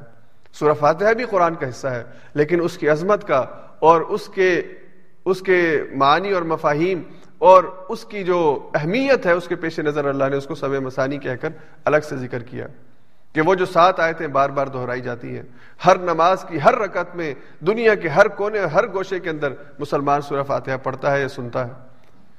تو یہ اللہ نے آپ کو عطا فرمائی ہے لا تمدن عینیک الی ما متعنا به ازواجا منهم۔ آپ ان کی طرف دیکھیے بھی مت کہ جن کو ہم نے دنیا کا ساز و سامان دیا ہے۔ یعنی اس طرف اس نظر سے دیکھنا کہ وہ کوئی بڑے کام کی چیز ان کو مل گئی ہے۔ نہیں نہیں نہیں، ایسا نہیں ہے۔ وہ بالکل، وہ تھوڑی سی متائے دنیا ہے جو ان کو دی گئی ہے۔ اور آپ کو اس کی طرف دیکھنے کی ضرورت نہیں ہے۔ آپ کو اپنی نظر اس طرف ڈالنے کی ضرورت نہیں ہے۔ ولا تحزن علیہم اور نہ ہی آپ کو غم زدہ ہونے کی ضرورت ہے۔ وقف جنا حقل بلکہ جتنے بھی اہل ایمان ہیں، چاہے تھوڑے ہیں آپ ان کے گرد رہیے، ان کو اپنے گرد رکھیے، ان کے ساتھ اپنے آپ کو وابستہ رکھیے۔ یہ جو کچھ ان کو متائے زندگی ملا ہے، یہ متائے زندگی تھوڑی وقت، تھوڑے وقت کے لیے ملا ہے۔ اور یہ ڈھیل اللہ کی طرف سے اس کے ایک پلان کے تحت ہے۔ اس لیے آپ کو ان پر پریشان ہونے کی ضرورت نہیں ہے کہ وہ نعمتوں میں اور صحابہ مشکلات میں، ایسا نہیں، جس طرح کہ بعض دفعہ صحابہ نے آ کے حضور علیہ صاحب السلام سے بات کہی کہ آپ اللہ کے رسول ہیں، اللہ کے نبی ہیں۔ اور کفار دنیا کی نعمتوں میں مزے لوٹ رہے ہیں اور آپ کے پاس سونے کے لیے آپ سوتے بھی ہیں تو بستر آپ کے جسم کے اوپر جو ہے وہ چٹائی کے نشان پڑ جاتے ہیں۔ تو حضور علیہ سات والسلام نے اللہ کی طرف سے جو آپ کو ہدایت تھی، اسی کے مطابق جواب دیا کہ یہ دنیا کا مال و متا، یہ تو اللہ کی طرف سے ایک امتحان ہوتا ہے اور اللہ جس کو چاہتا ہے ایک مقررہ وقت تک دیتا ہے، پھر اس کے بعد اس کی طرف سے پکڑ آتی ہے۔ یہ کوئی کامیابی اور ناکامی کا معیار نہیں ہے۔ تو یہاں پہ اللہ تعالیٰ نے یہی تعلیم حضور علیہ سات والسلام کو دی وقف جنا للمؤمنین وقل انی انا النذیر المبین اور آپ بتا دیجیے کہ میں نذیر مبین ہوں۔ میں واضح طور پر تمہیں بتانے کے لیے آیا ہوں۔ اگر تم یہ روش نہیں چھوڑو گے انکار کی، تو پھر اللہ کی طرف سے پکڑ آئے گی اور اس کی پکڑ بہت سخت ہوتی ہے۔ اور پھر اللہ نے فرمایا فسدا بما تؤمر واعرض عن المشرکین آپ کو جو حکم دیا گیا، آپ وہ بیان کیجیے اور آپ یہ جو مشرقین ہیں، جو آپ کی بات نہیں مان رہے اور آپ ان کے ہدایت پر نہ ہونے کی وجہ سے اپنے آپ کو ہلکان کیے جا رہے ہیں، آپ ان سے اعراض مت کیجیے واہ رضان المشرقین آپ ان سے، ان کو ان کو اپنی توجہ سے ہٹا دیجیے مومنین کو اپنی توجہ کا مرکز بنائیے۔ جتنے مخلص اللہ نے صحابہ آپ کو دیے ہیں، انہی کی بنیاد کے اوپر آگے اللہ آپ کی آنکھوں کو ٹھنڈک فرمائیں گے تو اللہ نے یہ آیات اس صورت کے آخر میں ارشاد فرمائی۔ اس کے بعد آگے سورہ نحل ہے۔ یہ چودہ پارے کی دوسری صورت ہے۔ نحل شہد کی مکھی کو کہتے ہیں، اس کا ذکر آئے گا اس صورت میں۔ اسی مناسبت سے اس کا نام نحل رکھا گیا۔ مکی صورت ہے۔ اور اس میں بھی بنیادی طور پر حضور علیہ سات والسلام نے مشرقین مکہ کے سامنے آخرت کے انکار کے اوپر، جو ان کا آخرت کے بارے میں انکار تھا، اس کے اوپر دلائل دیے۔ اللہ تعالیٰ نے دلائل دیے۔ اور پھر اللہ نے اپنے وجود کے اوپر، اللہ کے خالق اور مالک ہونے پر کہ اللہ ہی خالق ہے اس کائنات اور اس میں موجود ہر چیز کا خالق ہے۔ اللہ نے نام لے لے کر چیزیں بیان کی ہیں۔ اللہ نے تمہیں یہ دیا ہے، اللہ نے یہ پیدا کیا ہے، اللہ نے یہ پیدا کیا ہے۔ تو کیا تم اللہ کی آیات کا انکار کرو گے؟ اور کیا اللہ کے علاوہ کوئی الہ ہو سکتا ہے؟ خدا ہو سکتا ہے؟ ذرا عقل سے کام لو۔ تو سورت کی ابتدا میں اللہ تعالیٰ نے اپنی چند نعمتوں کا ذکر کیا، تخلیق جو اللہ کی طرف سے، جو اس کائنات کے مختلف مظاہر ہیں، ان کا ذکر کیا۔ سب سے پہلے، سب سے بڑی اور سب سے اہم چیز زمین اور آسمان کی خلقت۔ اس زمین کو بھی اور اس آسمان کو بھی اللہ نے پیدا کیا۔ اور سماوات کیونکہ آسمان ایک سے زیادہ ہے، تو جمع کا وہاں پہ لفظ استعمال ہوا کہ اللہ نے یہ سماوات پیدا کیے اور یہ زمین پیدا کی۔ بالحق، حق کے ساتھ اللہ نے پیدا کی۔ اور یہ جو لوگ شرک کے اندر پڑے ہوئے ہیں، گمراہی کی زندگی گزار رہے ہیں، اللہ اس سے بہت بلند و بالا ہے۔ اللہ نے اس کائنات کو پیدا کیا، آسمانوں اور زمینوں کو پیدا کیا۔ اور اللہ نے اس وقت آسمان اور زمین کا لفظ استعمال فرمایا کہ اس لیے کے سامنے وہ نظر آتے تھے۔ یعنی آسمان نظر آتا تھا، زمین نظر آتی تھی جس پہ وہ رہتے تھے۔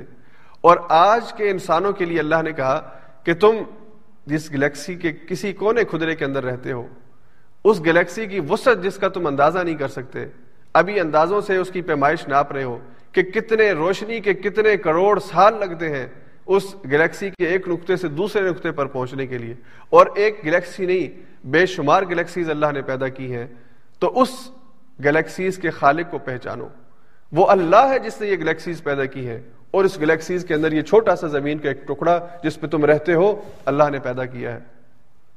تو اس اپنے مالک کو پہچاننے کی کوشش کرو، وہ تمہارا خالق اور مالک ہے۔ اور پھر اللہ نے فرمایا، کیا انسان تجھے بھی میں نے پیدا کیا ہے؟ اور تجھے میں نے نطفے سے پیدا کیا۔ خلق الانسان من نطفہ، پانی کے قطرے سے تو پیدا ہوا ہے۔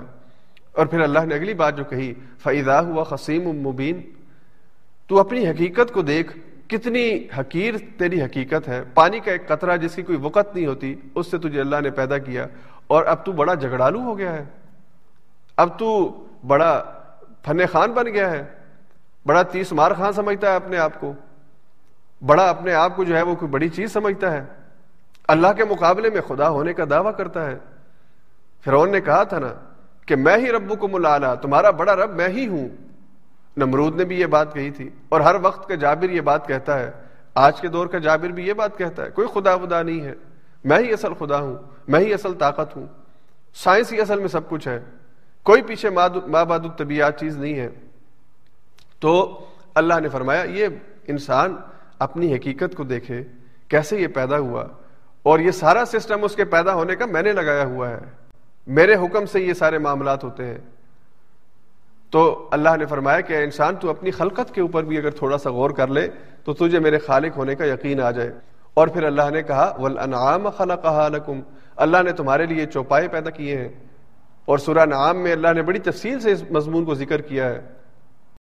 اور اللہ نے یہاں پہ پھر ذکر کیا کہ اللہ نے تمہارے لیے انعام پیدا کیے، چوپائے پیدا کیے۔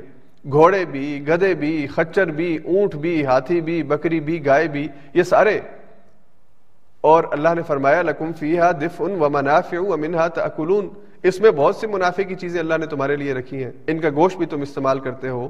ان کی اونٹ کو استعمال کر کے اپنے کپڑے کا اہتمام کرتے ہو. ان کو تم سواری کے لیے استعمال کرتے ہو. اور پرانے وقتوں میں آلات حرب میں بہت اہم گھوڑا، ہاتھی، یہ چیزیں تم اللہ کی نعمتوں کو استعمال کرتے ہو. تم اگر کسی جگہ تم نے ٹریول کرنا ہو، تو یہ پہلے ٹریولنگ ٹول کے طور پر یہ یہ جو جانور تھے یہ تمہارے کام آتے تھے۔ آج بھی ٹریکٹر کے آنے کے باوجود بہت سی جگہوں کے اوپر یہ بیل ہے جو تمہارے لیے فصل کی کاش کا اور فصل کا اہتمام کرتا ہے۔ تو اللہ نے یہ حیات بیان فرمائی۔ اور پھر اللہ نے ایک اور چیز بیان فرمائی۔ وہ الدی سخر البحر۔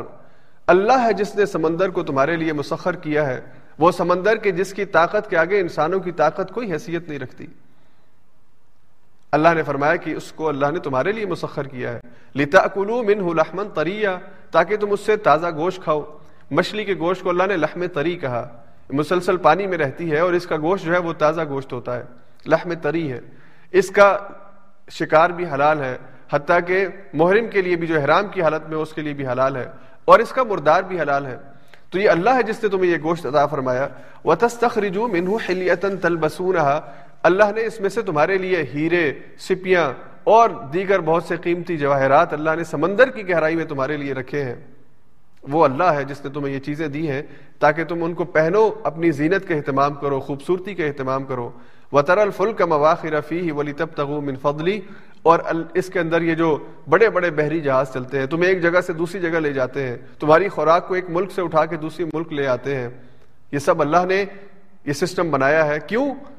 لال لکم تشکرون، تاکہ تم شکر گزاری کا رویہ اپناؤ، تاکہ تم اللہ کے آگے جھکنے والے بن جاؤ۔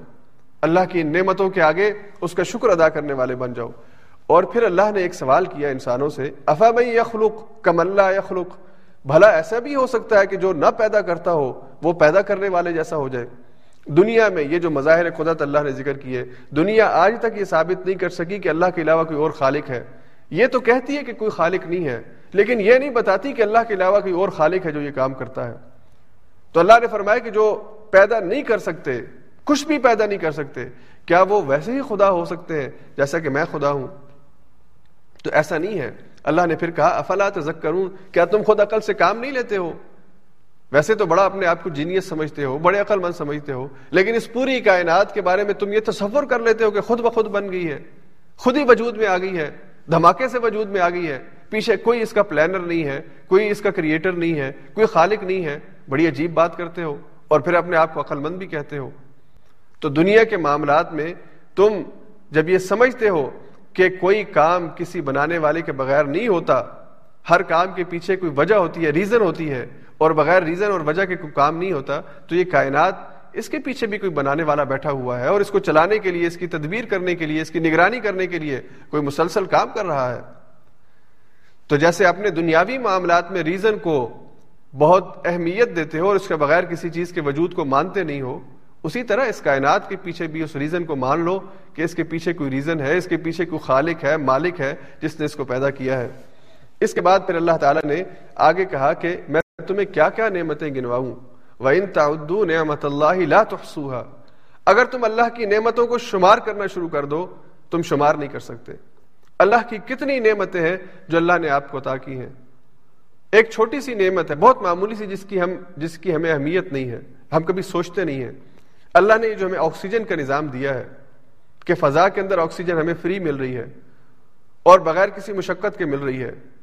اگر یہی آکسیجن ہم کو خریدنی پڑ جائے اور خریدنے کے بعد پھر اس کو ہمیں اپنے ساتھ اس کے ٹینکس جو ہیں وہ اٹھانے پڑ جائیں تو زندگی آپ کی بس اسی کام میں لگی رہے گی کہ آپ آکسیجن خریدیں اور آکسیجن کا ٹینک اپنے پیچھے ڈال لیں اور جب وہ ختم ہونے لگے، آپ کی سانسیں کم ہونے لگے، پھر آپ کو اس کو بھروانے کی فکر پڑ جائے۔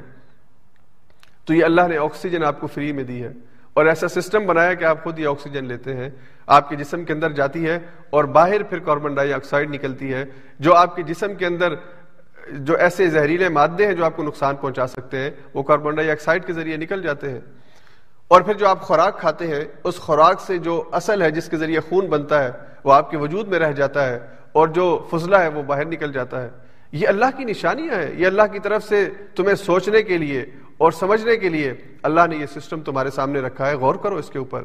تو اللہ نے فرمایا کہ تم اللہ کی نعمتوں کو شمار کرنا چاہو، شمار نہیں کر سکتے۔ گننا چاہو، گن نہیں سکتے۔ یہ تو لا تعداد ہے، بے شمار ہے۔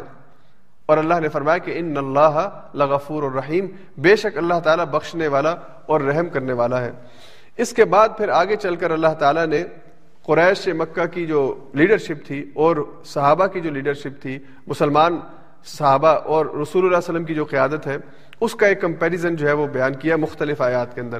اس کے خلاصے کے طور پر یہ چند باتیں آپ کے سامنے میں ذکر کیا دیتا ہوں کہ عقیدے کے حوالے سے کہ اہل ایمان کا عقیدہ کیا ہے اور مشرقین کا عقیدہ کیا ہے۔ تو اللہ تعالیٰ نے کہا کہ مشرقین اللہ کی پیدا کی ہوئی چیزوں میں اللہ کے ساتھ دوسروں کو خالق بناتے ہیں۔ یہ ساری چیزیں بھی اللہ نے ذکر کی۔ تو اللہ نے فرمایا کہ ان کا خالق اللہ ہے۔ اور وہ کیا کرتے ہیں؟ وہ اللہ کے مقابلے میں بتوں کو یا دیگر انسانوں کو خالق بناتے ہیں، معبود بناتے ہیں۔ اور مسلمان، وہ قیادت جو ہے، مسلمان امت جو ہے، یہ توحید کے عقیدے کے اوپر کاربند ہے، توحید کے عقیدے کو مانتی ہے۔ پھر اللہ نے فرمایا کہ جن ہستیوں سے دعا مانگی جاتی ہے وہ مردہ ہیں وہ جن سے دعا مانگتے ہیں، وہ مردہ ہیں۔ وہ کچھ دے نہیں سکتے، وہ سنتے نہیں ہیں ان کی باتیں۔ اور وہ خالق نہیں ہیں۔ وہ اس پر قادر نہیں ہے کہ کوئی چیز پیدا کر سکے۔ اس کے مقابلے میں اللہ نے کہا کہ اہل ایمان کے عقیدے میں اللہ ہی خالق ہے، اللہ ہی زندہ ہے۔ اور صرف اسی سے دعا مانگی جا سکتی ہے۔ تو جو زندہ ہو، وہی سنتا ہے اور وہی دعا کو پورا کرتا ہے۔ مردے دعاؤں کو سنتے نہیں ہیں۔ پھر اللہ نے کہا کہ تاغوت اور اللہ کا جو مقابلہ ہے کہ تاغوت کی اطاعت یہ مشرقین مکہ کرتے ہیں، کفار کرتے ہیں، اور تاغوت ہر وقت میں اپنا رنگ بدلتا ہے، اپنی کیفیت اور اپنی نوعیت بدلتا ہے۔ آج کا تاغوت آج کی سیکولرزم ہے، آج کا تاغوت آج کی خدا سے دوری اور خدا کا انکار ہے۔ اور اس وقت کا تاغوت وہ اس وقت کا ایک نظام جو مشکین مکہ نے کھڑا کر رکھا تھا، وہ اس وقت کا تاغوت تھا۔ ابراہیم کا تاغوت اس کے وقت کا نمرود تھا، اور موسا کا تاغوت اس کے وقت کا فرعون تھا۔ تو ہر وقت کا اپنا ایک تاغوت ہوا کرتا ہے۔ تو جو اللہ کے انکاری ہیں، وہ تاغوت کی اطاعت کرتے ہیں، تاغوت کو اپنا نبی مانتے ہیں۔ اور اہل ایمان صرف اللہ کی بندگی کرتے ہیں، کسی تاغوت کی پیروی نہیں کرتے۔ اور اللہ نے اس صورت میں حکم دیا وشتنب الطاغوت تاغوت سے اجتناب کرو۔ اور تاغوت کی ایک تعریف یہ کہ جو اللہ کے حکم کے علاوہ تمہیں کسی اور چیز کا حکم دے دے۔ اللہ کے حکم کے مقابلے میں تمہیں ایک اور حکم دے دے۔ اللہ کے بتائے ہوئے طریقے کے بجائے تمہیں کسی اور طریقے پر چلا دے۔ اور اللہ کے دیے ہوئے نظام کے مقابلے میں تمہیں کوئی اور نظام دے دے، یہ تاغوت ہے۔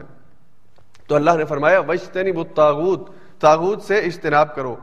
اور پھر عقیدہ آخرت کے بارے میں اللہ نے دونوں کمپیریزن کیے کہ جو منکر، جو منکرین ہیں، اللہ کا انکار کرنے والے ہیں مشرقین ہیں، وہ آخرت کے منکر ہیں۔ وہ کہتے ہیں کہ جب ہم مر جائیں گے، منو مٹی تلے چلے جائیں گے، پھر بھلا ہم کیسے زندہ ہوں گے؟ اور اہل ایمان اور ان کی قیادت ان کی لیڈرشپ وہ آخرت کے قائل ہیں۔ آخرت کے عقیدے کے اوپر ایمان رکھتے ہیں۔ وہ بال آخرتی ہم یو قنون وہ آخرت پر یقین رکھتے ہیں۔ اور اسی امید پر کہ آخرت ہوگی اور جنت اور جہنم قائم ہوگی، تو ہم اچھے اعمال اس لیے دنیا میں کرتے ہیں کہ ہم اللہ کے ہاں رحمتوں میں جگہ پا سکیں۔ اللہ کے ہاں ہمیشہ کی جنتیں ہمارا مقدر بن سکے تو وہ عقیدہ توحید اور عقیدہ آخرت کے قائل ہیں۔ پھر اللہ نے فرمایا کہ دونوں کی پیورٹیز الگ ہیں۔ مشرقین کی پیورٹیز اور اللہ کے نہ ماننے والوں کی پیورٹیز وہ کیا ہوتی ہیں؟ کل بھی ہم نے پڑھا، آج پھر اللہ نے اس صورت میں ذکر کیا الدین یستحبون الحیات دنیا الآخرہ کہ یہ دنیا کی زندگی کو پیورٹی دیتے ہیں آخرت کے مقابلے میں۔ دنیا کی زندگی ان کی فرسٹ پیورٹی ہوتی ہے۔ اور اہل ایمان کے بارے میں اللہ نے فرمایا کہ وہ آخرت کو پیورٹی دیتے ہیں۔ وہ ہر کام کرنے سے پہلے یہ سوچتے ہیں کہ آخرت میں مجھے اس کا کیا فائدہ ہوگا۔ اس دنیا کی زندگی میں نہیں، بلکہ آخرت میں مجھے اس کا کیا فائدہ ہوگا؟ ہاں اگر آخرت میں اس کا فائدہ ہو سکتا ہے، تو پھر دنیا میں بھی اس کا فائدہ ہے۔ اور اگر آخرت میں اس کا فائدہ نہیں ہے، اس کا نقصان ہے، تو پھر بھلے یہ دنیا میں مجھے کتنا فائدہ دے دے، میں نے یہ کام نہیں کرنا، یہ میری پریورٹی نہیں ہو سکتی۔ اور پھر اللہ نے ظالم اور مظلوم کا کانسیپٹ دونوں کے بارے میں کہ وہ قیادت، اس کے ماننے والے، یہ ظلم کرنے والے، اپنی جان پہ بھی ظلم کرتے ہیں، اللہ کی مخلوق پہ بھی ظلم کرتے ہیں۔ اور اس کے مقابلے میں اللہ نے کہا کہ جو اہل ایمان ہے ان پر ظلم ہوتا ہے، لیکن وہ ظلم کے مقابلے میں ثابت قدمی اور صبر اختیار کرتے ہیں۔ پھر اللہ نے کہا کہ جو قریش مکہ کی قیادت ہے مشرقین کی قیادت ہے، اس دور میں اور آج کے دور کے جو مشرق اور منکر ہیں، ان کی لیڈرشپ بھی متکبر ہوتی ہے، بڑا غرور ہوتا ہے ان کے اندر۔ اللہ کے مقابلے میں بڑے بڑے دعوے کرتے ہیں۔ اور اہل ایمان وہ تقوا کی روش اختیار کرتے ہیں آجزی کی روش اختیار کرتے ہیں آجزی کو اپنا شیوا بناتے ہیں۔ اور پھر اللہ نے مشرقین کے بارے میں کہا کہ وہ جلد بازی کا مظاہرہ کرتے ہیں۔ ان کے اندر صبر نہیں ہوتا۔ وہ جلد بازی، جلدی نتائج کا انتظار۔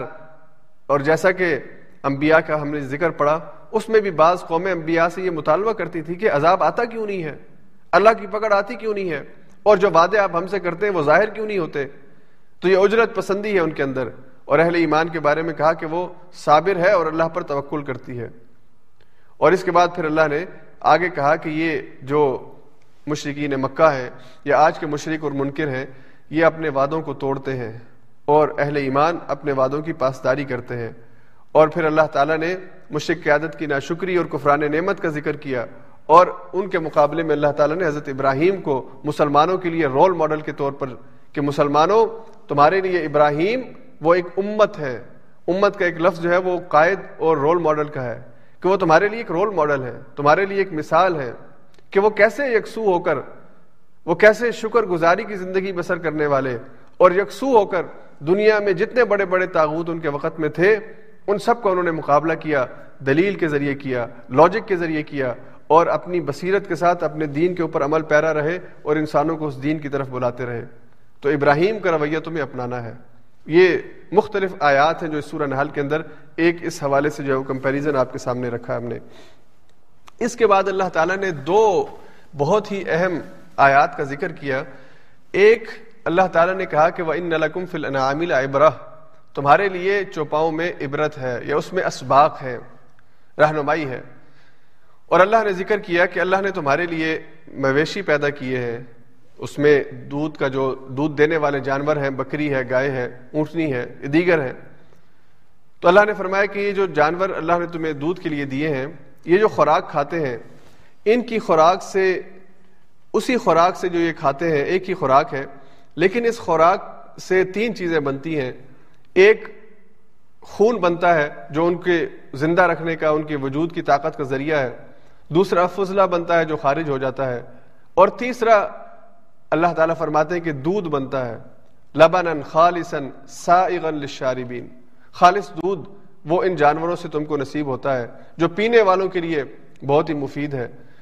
تو اب اللہ نے فرمایا کہ جو سسٹم اللہ نے بنایا ہے، اس سسٹم کے اندر تمہارے لیے نشانی ہے۔ اور آج کی سائنس جو ہے، وہ یہ اس کا موضوع ہے کہ وہ اس کے اوپر ریسرچ کر رہی ہے، تحقیق کر رہی ہے۔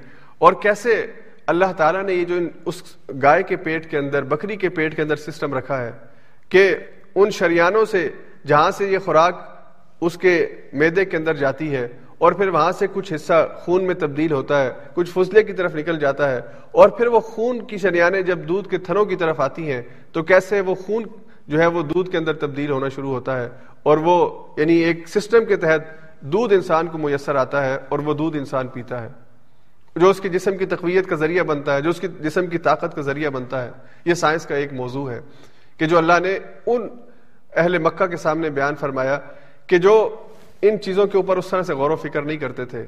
لیکن آج میرے لیے اور آپ کے لیے اس میں بہت بڑا سبق ہے۔ تو اللہ نے فرمایا کہ تمہارے لیے اس میں نشانی ہے۔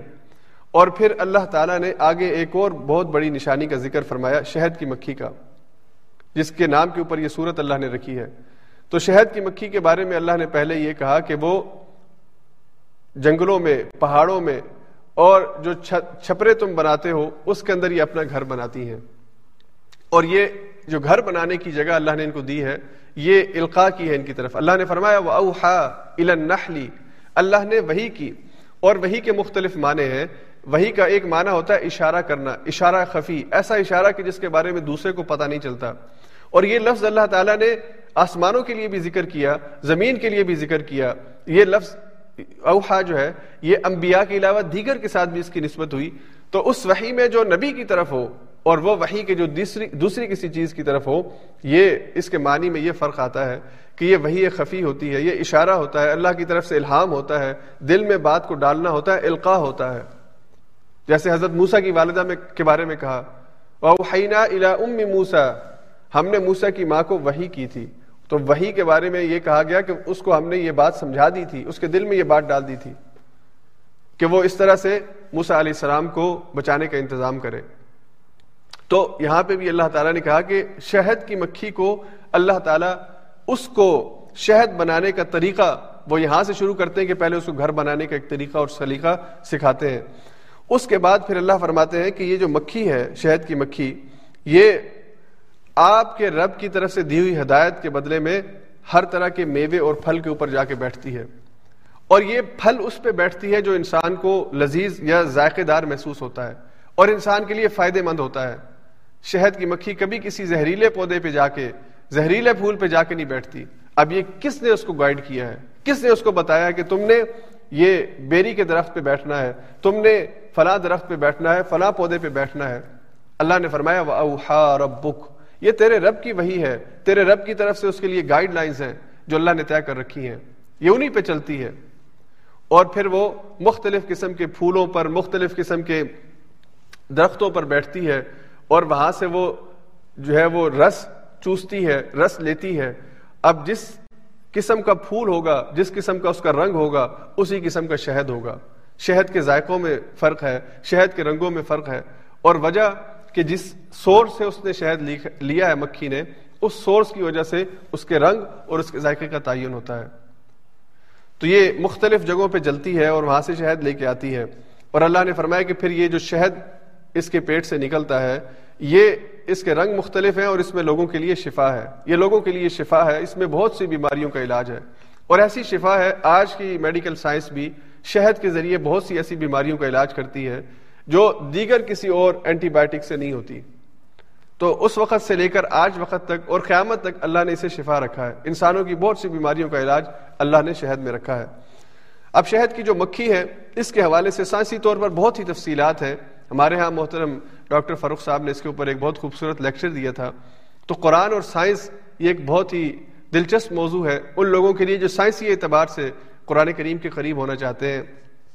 اور یہاں پہ میں پھر اس بات کو کرنے سے پہلے آپ سے ذکر کرتا چلوں کہ یہ بہت سے انسانوں کی ہدایت کا ذریعہ بھی بنتا ہے۔ سائنٹسٹ جو ہے جو اللہ کا انکار کرتے ہیں، اگر ان کو قرآن کریم کے یہ پہلو اور یہ مضامین دکھا دیے جائیں، تو وہ قرآن کریم کی آیات کے اوپر ایمان لے آتے ہیں۔ شہد کی مکھی جو ہے، اس کے بارے میں موٹی سی بات یہ کہ یہ یعنی اس میں میل اور فیمیل دونوں ہوتے ہیں۔ اور جو فیمیل، جو ماں ہے، یہ اس کے جھونپڑے کے اندر رہتی ہے، اس گھونسلے کے اندر رہتی ہے۔ اور اس کی لائف تقریباً دو سے سات سال بیان کی گئی ہے۔ اس کے مقابلے میں جو میل ہے، جو اس کو حاملہ کرتا ہے، وہ تقریباً تین ماہ تک زندہ رہتا ہے اور پھر اس کے بعد مر جاتا ہے۔ لیکن اس فیمیل کے ذریعے جو ورکرز پیدا ہوتے ہیں، جو دراصل اڑتے ہیں اور ہزاروں کی تعداد میں پیدا ہوتے اور جا کے شہد لے کر آتے ہیں، ان کی لائف صرف بائیس سے بیالیس دن ہے۔ یعنی یہ پیدا ہوتے ہیں، اپنا کام کرتے ہیں۔ اتنے مختصر وقت میں کیسی ایک سسٹمیٹک طریقے سے یہ اپنے گھر سے جاتے ہیں، میلوں دور سفر کرتے ہیں اور جس رستے سے جاتے ہیں، اسی رستے سے واپس آتے ہیں۔ ان کو رستہ بھولتا نہیں ہے اور یہ اتنی چھوٹی عمر میں اتنا بڑا کام کرتے ہیں کہ ان رس، ان ان پھلوں سے رس لے کے آتے ہیں، پھر اسے شہد کے چھتے میں محفوظ کرتے ہیں اور پھر وہ شہد جو ہے وہ ہمارے استعمال کے اندر آتا ہے اور ہمیں اس سے غذا ملتی ہے۔ اور شہد کی مکھی کی اگر آپ انوٹمی دیکھیں، اس کی ساخت دیکھیں، اس کے اندر اللہ نے دو میدے رکھے ہیں۔ یہ ہر جانور میں نہیں ہے۔ ایک اس کا عام میدا ہے جو اس کی عام خوراک ہے اس کے زندہ رہنے کا ذریعہ بنتے ہیں، اس کے لیے خون کا سسٹم ہے، باقی چیزیں۔ اور جو شہد ہے، اس کا اسٹومک الگ ہے۔ اس کا ذخیرہ اس کے اندر الگ سے محفوظ ہوتا ہے۔ اور اس میں کسی قسم کی گند کی یا غلازت کی آمیزش نہیں ہوتی۔ وہ بالکل پاک اور صاف ہوتا ہے۔ کتنا خوبصورت نظام اللہ نے اس کے پیٹ کے اندر رکھا ہے۔ اور اللہ کیا کہہ رہے ہیں؟ کہ اللہ نے یہ تمہارے لیے کیا ہے۔ تمہیں فائدہ دینے کے لیے، تمہاری شفا کے لیے، تمہاری غذا کے لیے۔ اللہ نے شہد کی مکھی کو پیدا کیا، پھر اس کو سسٹم سکھایا اور پھر اس کو تمہاری خدمت پہ لگا دیا ہے۔ تو اس میں تمہارے لیے بہت بڑی نشانی ہے۔ اگر تم ماننے کی طرف آؤ تو پھر اللہ کہتا ہے کہ تمہارے لیے ہدایت کا ذریعہ بنتی ہے اس کے بعد پھر اللہ تعالیٰ نے آگے سورہ نحل میں اپنی دیگر بہت سی نعمتوں کا ذکر کیا۔ یہاں پہ آگے جانے سے پہلے میں آپ کو ایک واقعہ آپ کے ساتھ شیئر کرتا چلوں کہ یہ جو مضمون ہے قرآن اور سائنس یہ بہت سے اہل ایمان کی ایمان کی تقویت کا ذریعہ بھی بنتا ہے۔ ایمان لائے ہوئے اللہ پہ، لیکن کتاب کے ساتھ، اللہ کے ساتھ وہ دلچسپی یا وہ ایمان کی مضبوطی نہیں ہے کہ جو مطلوب ہے۔ لیکن جب ان کے سامنے یہ آیات پڑھی جاتی ہیں اور وہ ان آیات پہ غور و فکر اور تحقیق کرتے ہیں اور اس کی ڈیپتھ میں جاتے ہیں، تو پھر وہ اشش کر اٹھتے ہیں۔ پھر وہ اپنے اللہ کے خالق ہونے اور مالک ہونے کا جو ایمان کا لیول ان کا ہوتا ہے، وہ میرے اور آپ کا نہیں ہو سکتا۔ اس لیے کہ ہم کو وہ ڈیپتھ وہ گہرائی اس کا اندازہ نہیں ہوتا جو ان اہل علم کے پاس ہے، جو حقیقت جس کا ادراک وہ کرتے ہیں۔ تو اسی لیے اللہ نے قرآن میں یہ بات کہی ہے کہ ان نما یکش اللہ من عباد العلماء۔ اللہ کے وہ بندے، اللہ کو بہت ہی محبوب ہے کہ جو عالم ہے، اس لیے کہ ان کا علم ان کو اللہ کی خشیت کی طرف لے کے جاتا ہے۔ آپ انوٹمی کا علم ہو ایسٹرونومی کا علم ہو باٹنی کا علم ہو، کوئی علم ہو، اگر اس علم کو آپ قرآن کی روشنی کے اندر پڑھیں گے تو پھر یہ آپ کے ایمان کی مضبوطی کا ذریعہ بنے گا۔ اور اگر وہ شخص اہل ایمان میں سے نہیں ہے، تو وہ اس کے ایمان لانے کا ذریعہ بھی بنے گا۔ میں ایک مثال ذکر کرتا ہوں۔ مورس بکائی کا نام شاید آپ نے سنا ہو۔ ابھی پچھلی صدی میں ایک بہت اہم کتاب اور بہت ہی بہت ہی ریلیونٹ کتاب اس موضوع سے لکھی گئی۔ وہ مورس بکائی نے لکھی ہے۔ اسلام، قرآن اینڈ سائنس سوری، قرآن، بائبل اینڈ سائنس قرآن، بائبل اینڈ سائنس کے جو مصنف ہے مورس بکائی، یہ ایک عیسائی تھے اور ڈاکٹر تھے پیشے کے اعتبار سے۔ اور یہ شاہ فیصل مرحوم کے معالج تھے، ذاتی ڈاکٹر تھے۔ تو پیرس میں جب شاہ صاحب آئے علاج کروانے کے لیے، تو مورس بکائی ان کو دیکھنے کے لیے گئے۔ وہاں پہ ٹیبل کے اوپر یہ کتاب قرآن کریم پڑا ہوا تھا اور اس کا ترجمہ پڑا تھا فرانسیسی زبان میں۔ اب اللہ دیکھے بہانے بناتا ہے، کسی کے لیے کیا بہانہ بنتا ہے؟ اب مورس بکائی وہاں پہ علاج کے لیے گئے ہیں، ٹیبل پہ کتاب دیکھی ہے۔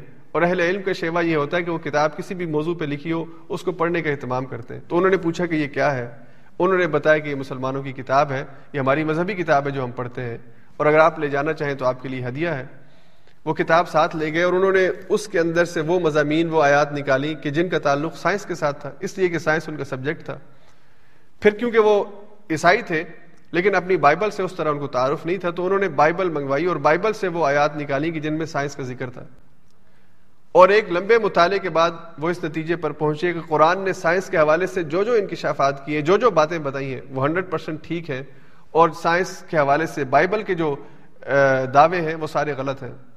اور پھر انہوں نے یہ کتاب لکھی، تین جلدوں میں اردو کے اندر بھی یہ کتاب اویلیبل ہے، قرآن، بائبل اینڈ سائنس مورس بکائی کی۔ تو اس کتاب کو لکھا اور وہ اسلام قبول کیا انہوں نے۔ تو یہ کتاب اور اس کتاب کے اندر جو علوم ہے یہ آج بھی انسانوں کی ہدایت کا ذریعہ بنتے ہیں۔ تو اللہ تعالیٰ نے اس کتاب کو ہدایت کا ذریعہ بنایا ہے۔ یہ صرف واہ واہ کرنے کے لیے اور ماشاء اللہ اور سبحان اللہ کہنے کے لیے نہیں، یہ میری اور آپ کی زندگی کی ہدایت اور بہتری کے لیے اللہ نے نازل فرمائی ہے۔ اس کے بعد آگے چل کر پھر اللہ تعالیٰ نے اپنی کچھ نعمتوں کا ذکر کیا۔ اس میں پہلے اللہ نے فرمایا، واللہ جعل لکم من انفسکم ازواجا وجعل لکم من ازواجکم بنینا وحفدتا ورزقکم من الطیبات افبالباطل یؤمنون وبنعمت اللہ ہم یکفرون اللہ نے تمہارے لیے پیدا کیے تمہاری ہی جانوں سے تمہارے جوڑے۔ یعنی اللہ نے تمہارے لیے میاں اور بیوی کا جو رشتہ ہے، یہ پیدا کیا ہے۔ اور اللہ نے فرمایا کہ اسی جوڑے کے نتیجے میں، اسی ملاپ کے نتیجے میں اللہ تمہیں بیٹے بھی دیتا ہے، پوتے بھی دیتا ہے، حفیظ پوتے کو کہتے ہیں۔ یعنی تمہاری نسل اس سے چلتی ہے۔ اب یہ اللہ ہے جس نے یہ سسٹم بنایا ہے۔ اللہ ہے جس نے یہ طریقہ کار تمہارے لیے منتخب کیا ہے۔ اور اللہ نے تمہیں بہت ہی پاکیزہ چیزیں رزق کے طور پر عطا فرمائی ہیں۔ پھر اس کے بعد اللہ نے فرمایا، واللہ اخرجکم من بطون امہاتکم لا تعلمون شیئا وجعل لکم السمع والابصار والافدہ لعلکم تشکرون۔ اللہ ہی وہ ذات ہے جو تمہیں تمہاری ماؤں کے پیٹوں سے پیدا کرتا ہے۔ اس حال میں لا تعلمون شیئا کہ تم کسی چیز کا علم نہیں رکھتے۔ تمہیں دنیا و معافیہ سے بے خبر ہوتے ہو۔ تمہیں کچھ بھی پتہ نہیں ہوتا۔ پھر اللہ کہتے کہ ہم تمہیں یہ سماعت دیتے ہیں، بصارت دیتے ہیں، تمہیں دل دیتے ہیں، غور و فکر کی صلاحیتیں دیتے ہیں۔ کس لیے؟ لال لکم تشکرون، تاکہ تم شکر گزاری کا رویہ اختیار کرو۔ ان کانوں سے وہ سنو جس کے ذریعے سے تمہارا ایمان مضبوط ہو۔ ان آنکھوں سے وہ دیکھو کہ وہ تمہیں اللہ کے قریب لے کر آئیں۔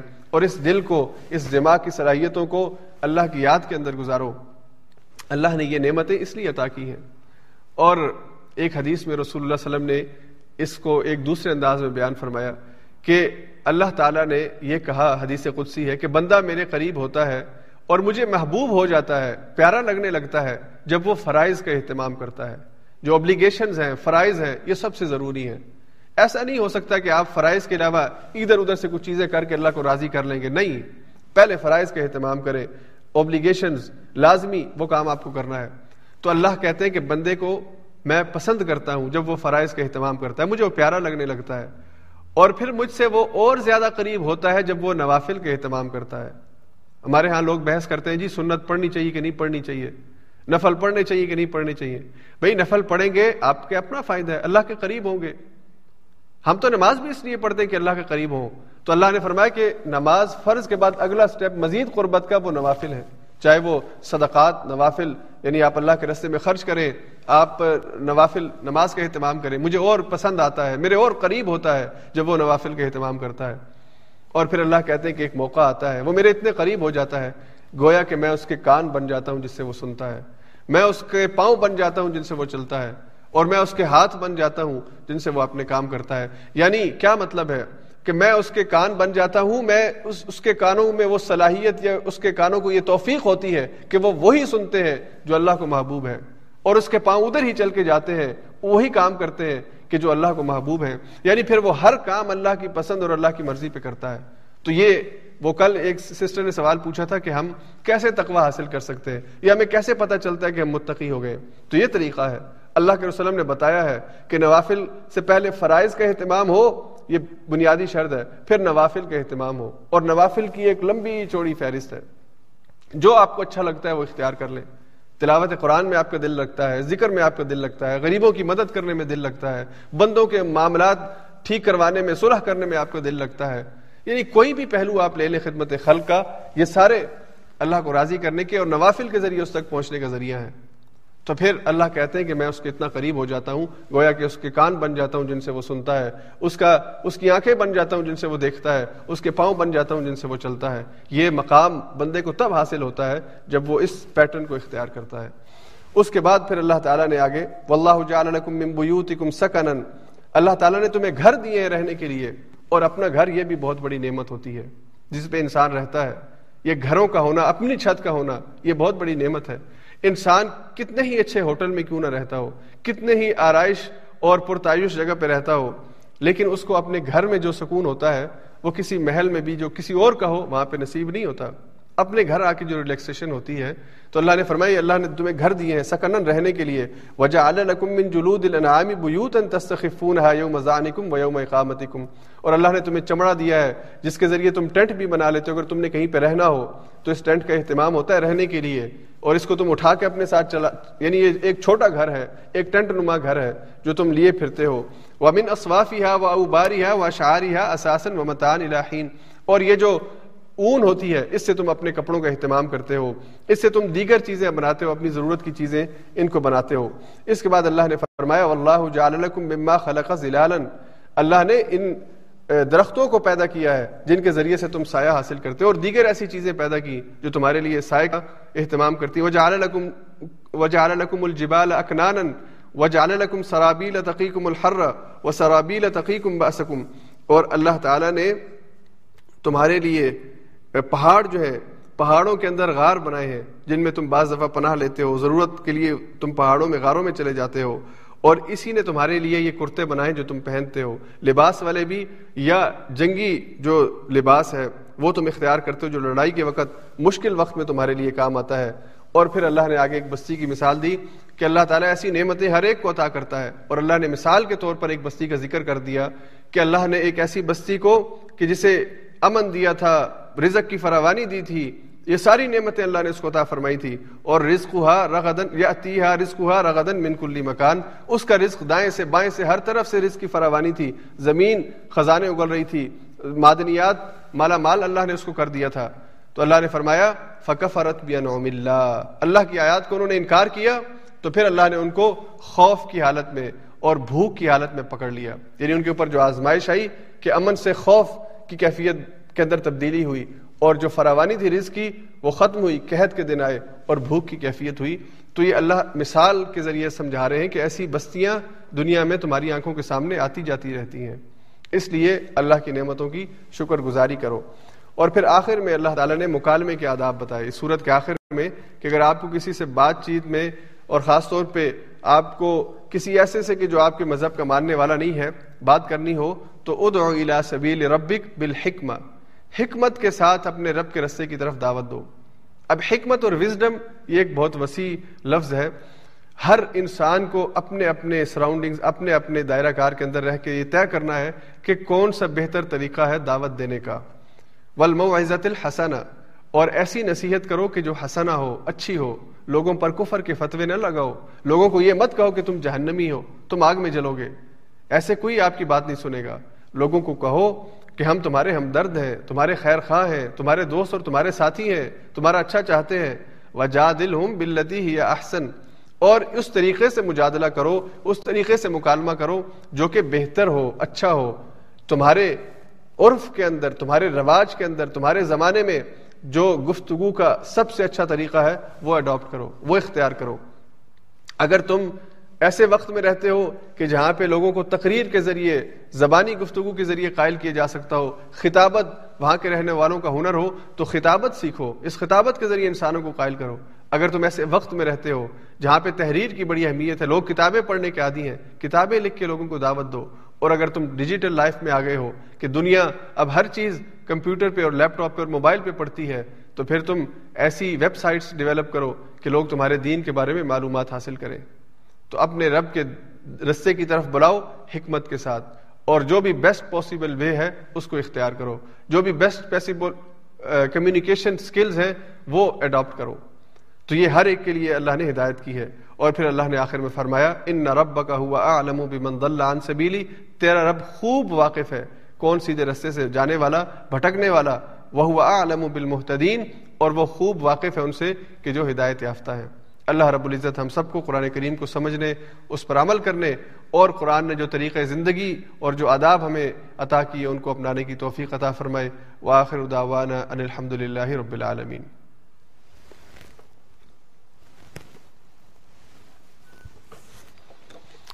جی ہم اگلے حصے کی طرف چلتے ہیں۔ آج کا جو ہمارا کہوت ہے، وہ انشاءاللہ زوم کے اوپر ہوگا اور ہمارا آج آخری ساتواں دن ہے، دوسرے راؤنڈ کا۔ اور کل انشاءاللہ ہم ونر کا اعلان کریں گے کہ اس ہفتے میں کون ونر ہوئے ہیں۔ تو آج کا مقابلہ اور آج کے جو کہوت ہیں، یہ فیصلہ کریں گے کہ کون آپ میں سے ونر بنتا ہے۔ اس دفعہ کافی زیادہ مختلف لوگوں کی طرف سے جو ہے وہ پوزیشنز ان میں تقسیم ہوتی رہی ہیں پہلی دس خاص طور پہ۔ اور میں کل دیکھ رہا تھا کہ آج جو ہے وہ کمپٹیشن کافی سخت ہوگا۔ دیکھتے ہیں کہ یہ انعام کس کے حق میں جاتا ہے۔ تو اللہ تعالیٰ آپ سب کے لیے بہتری کا معاملہ فرمائے۔ میں اپنی اسکرین آپ کے ساتھ شیئر کرتا ہوں، جس پہ زوم ہوگا۔ اور آپ لوگوں سے گزارش ہے کہ اگر کسی کا کوئی سوال ہو تو وہ آپ تحریری طور پر کمنٹس میں لکھ سکتے ہیں۔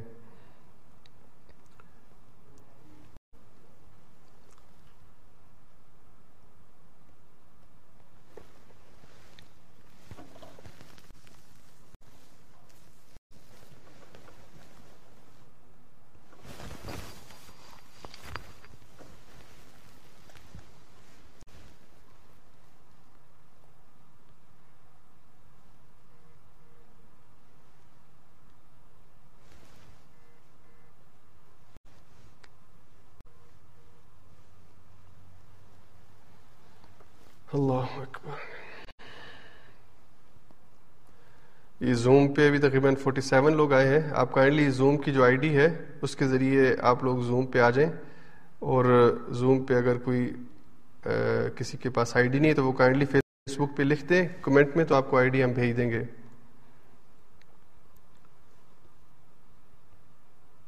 جی مجھے کائنڈلی ان میوٹ کر دیں۔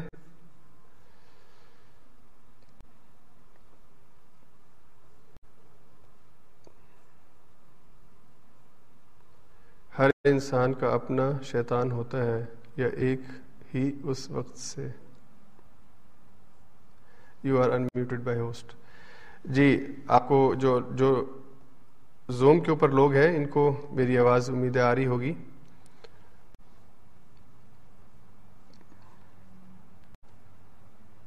جی۔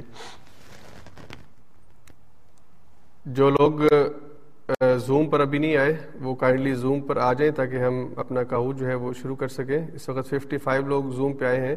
جی ایک سوال آیا ہے ایک سسٹر کی طرف سے کہ کیا ہر انسان کا اپنا شیطان ہوتا ہے یا اس وقت سے ایک ہی شیطان ہے؟ جی ابلیس اور اس کی ضروریت کا اللہ نے ذکر کیا ہے۔ تو اس کا مطلب یہ ہے کہ ابلیس ایک بڑا شیطان ہے اور اس کے ساتھ پھر دیگر اس کی اولاد یا اس کی نسل جو ہے وہ آگے ہے۔ اور شیطانوں کے بارے میں شیاطین الجن والانس کا لفظ اللہ نے استعمال فرمایا ہے۔ کہ جنوں میں بھی شیاطین ہیں اور انسانوں میں بھی شیاطین ہیں۔ اب انسان کیسے شیطان بنتا ہے؟ یا تو وہ کہ جو شیطان کے دیے ہوئے پلان کے اوپر ہنڈریڈ پرسینٹ اس کو قبول کر کے تاغوت کے رویے پر اپنے آپ کو لے جائے، تو وہ انسانوں میں سے شیطان ہے۔ اور جنوں میں ظاہری بات ہے کہ ابلیس خود جن تھا، تو اس کی نسل کے اندر جن جو ہیں وہ موجود ہیں، جو اس کے لیے اعلی کار بنتے ہیں، جو اس کے پیغام کو دوسروں تک منتقل کرتے ہیں یا اس کے لیے کام کرتے ہیں۔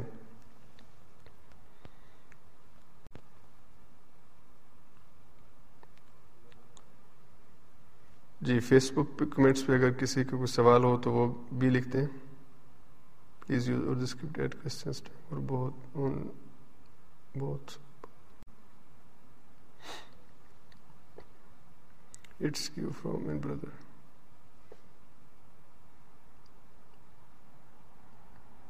میرے دو سوال ہیں۔ پہلا یہ کہ ہر کے حور بھی گلیکسی کے اور بھی گلیکسیز ہیں، اور بھی گلیکسیز ہیں، اور ان کا ذکر قرآن میں کہاں پر ہے؟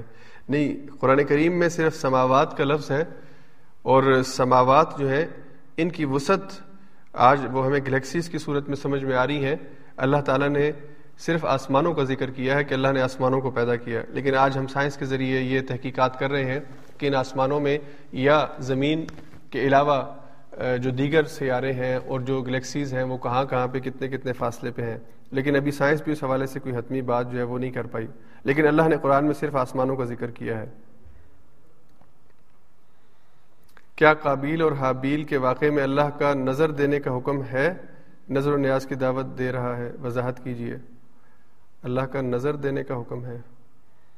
یہ قابیل اور حابیل کے واقعے میں قربانی کا ذکر ہے کہ اللہ نے حابیل کی قربانی کو قبول کیا تھا اور قابیل کی قربانی اس کی نیت کے ٹھیک نہ ہونے کی وجہ سے قبول نہیں ہوئی تھی۔ تو اللہ نے وہاں پہ ذکر کیا کہ اللہ تعالیٰ قربانی اس کی قبول کرتا ہے جس کی نیت جو ہے وہ ٹھیک ہو۔ وہاں پہ نظر جو ہے اس کا ذکر نہیں، قربانی کا ذکر ہے۔ میرے بابا نے ایک فارمیسی میں دس لاکھ روپے دیے تھے ایک سال کے لیے اور وہ ہر منتھ پرسنٹیج کے حساب سے ان سے پیسے دیتے ہیں، کبھی پندرہ ہزار اور کبھی دس ہزار۔ سال بعد یہ دس لاکھ وہ واپس کر دیں گے، تو کیا یہ لی جانے والی رقم جائز ہے؟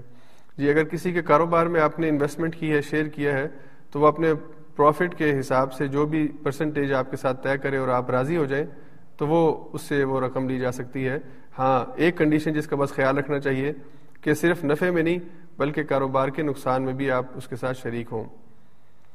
جی یہ چند سوالات تھے جو ہمارے سامنے آئے ہیں۔ ابھی زوم کے اوپر سکسٹی سیون لوگ آئے ہیں۔ کائنڈلی میکسیمم لوگ زوم پر آ جائیں کاہوت کے لیے تاکہ ہم کاہوت پہ جو ہے وہ مقابلہ شروع کر سکیں۔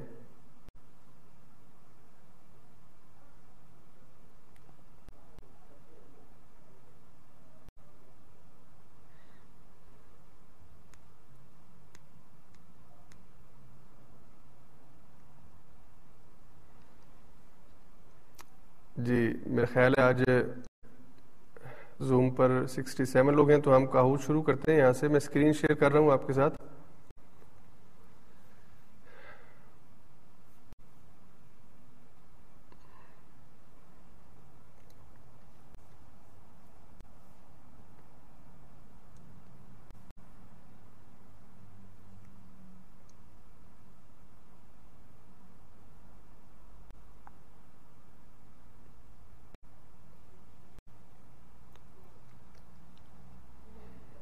جی کاہوت کی آئی ڈی آپ کو زوم کی اسکرین پر ہم نے شیئر کی آپ کو نظر آ رہی ہوگی، آپ کائنڈلی یہ آئی ڈی انٹر کر کے ہمارے ساتھ زوم میں شامل ہو جائیے۔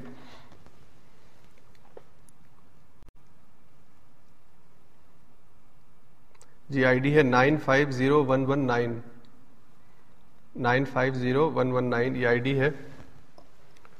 آپ اس آئی ڈی کو انٹر کر کے ہمارے ساتھ شامل ہو جائیں۔ زوم پہ کاہوت کیسے یہ سعد کی طرف سے سوال آیا ہے۔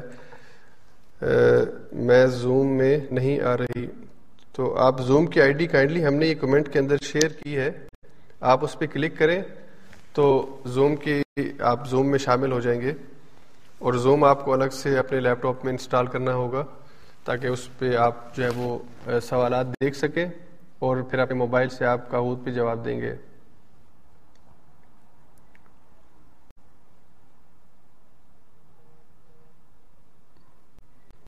تحیات میں وضو ٹوٹ جائے تو ساری نماز پھر سے پڑھنی چاہیے۔ جی اتحیات کے اندر اگر آپ آدھی تحیات پڑھ لیں تو وضو اس وقت ٹوٹے تو آپ سلام کر کے چلے جائیں، آپ کی نماز ادا ہو جائے گی۔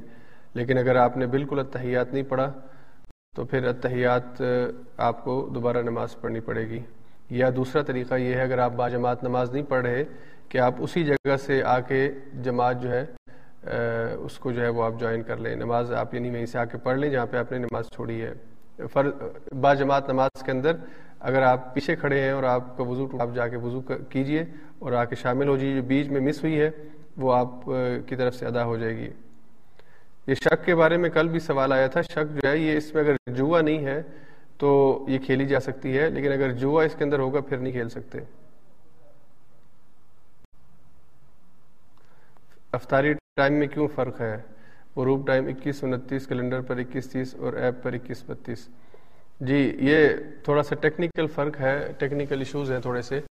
ویسے جو ابھی ہماری جو ای بن ہے اور ای فاستے ہے اس کے اوپر تقریباً ایک ہی ٹائم آ رہا ہے اور وہی افطاری کا ٹائم جو ہے وہ ٹھیک ہے۔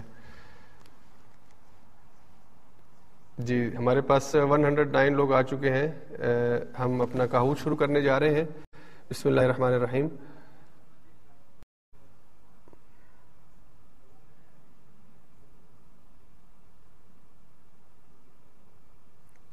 جی آج دس سوال ہیں پہلا سوال ہے، سب مسانی سے کیا مراد ہے؟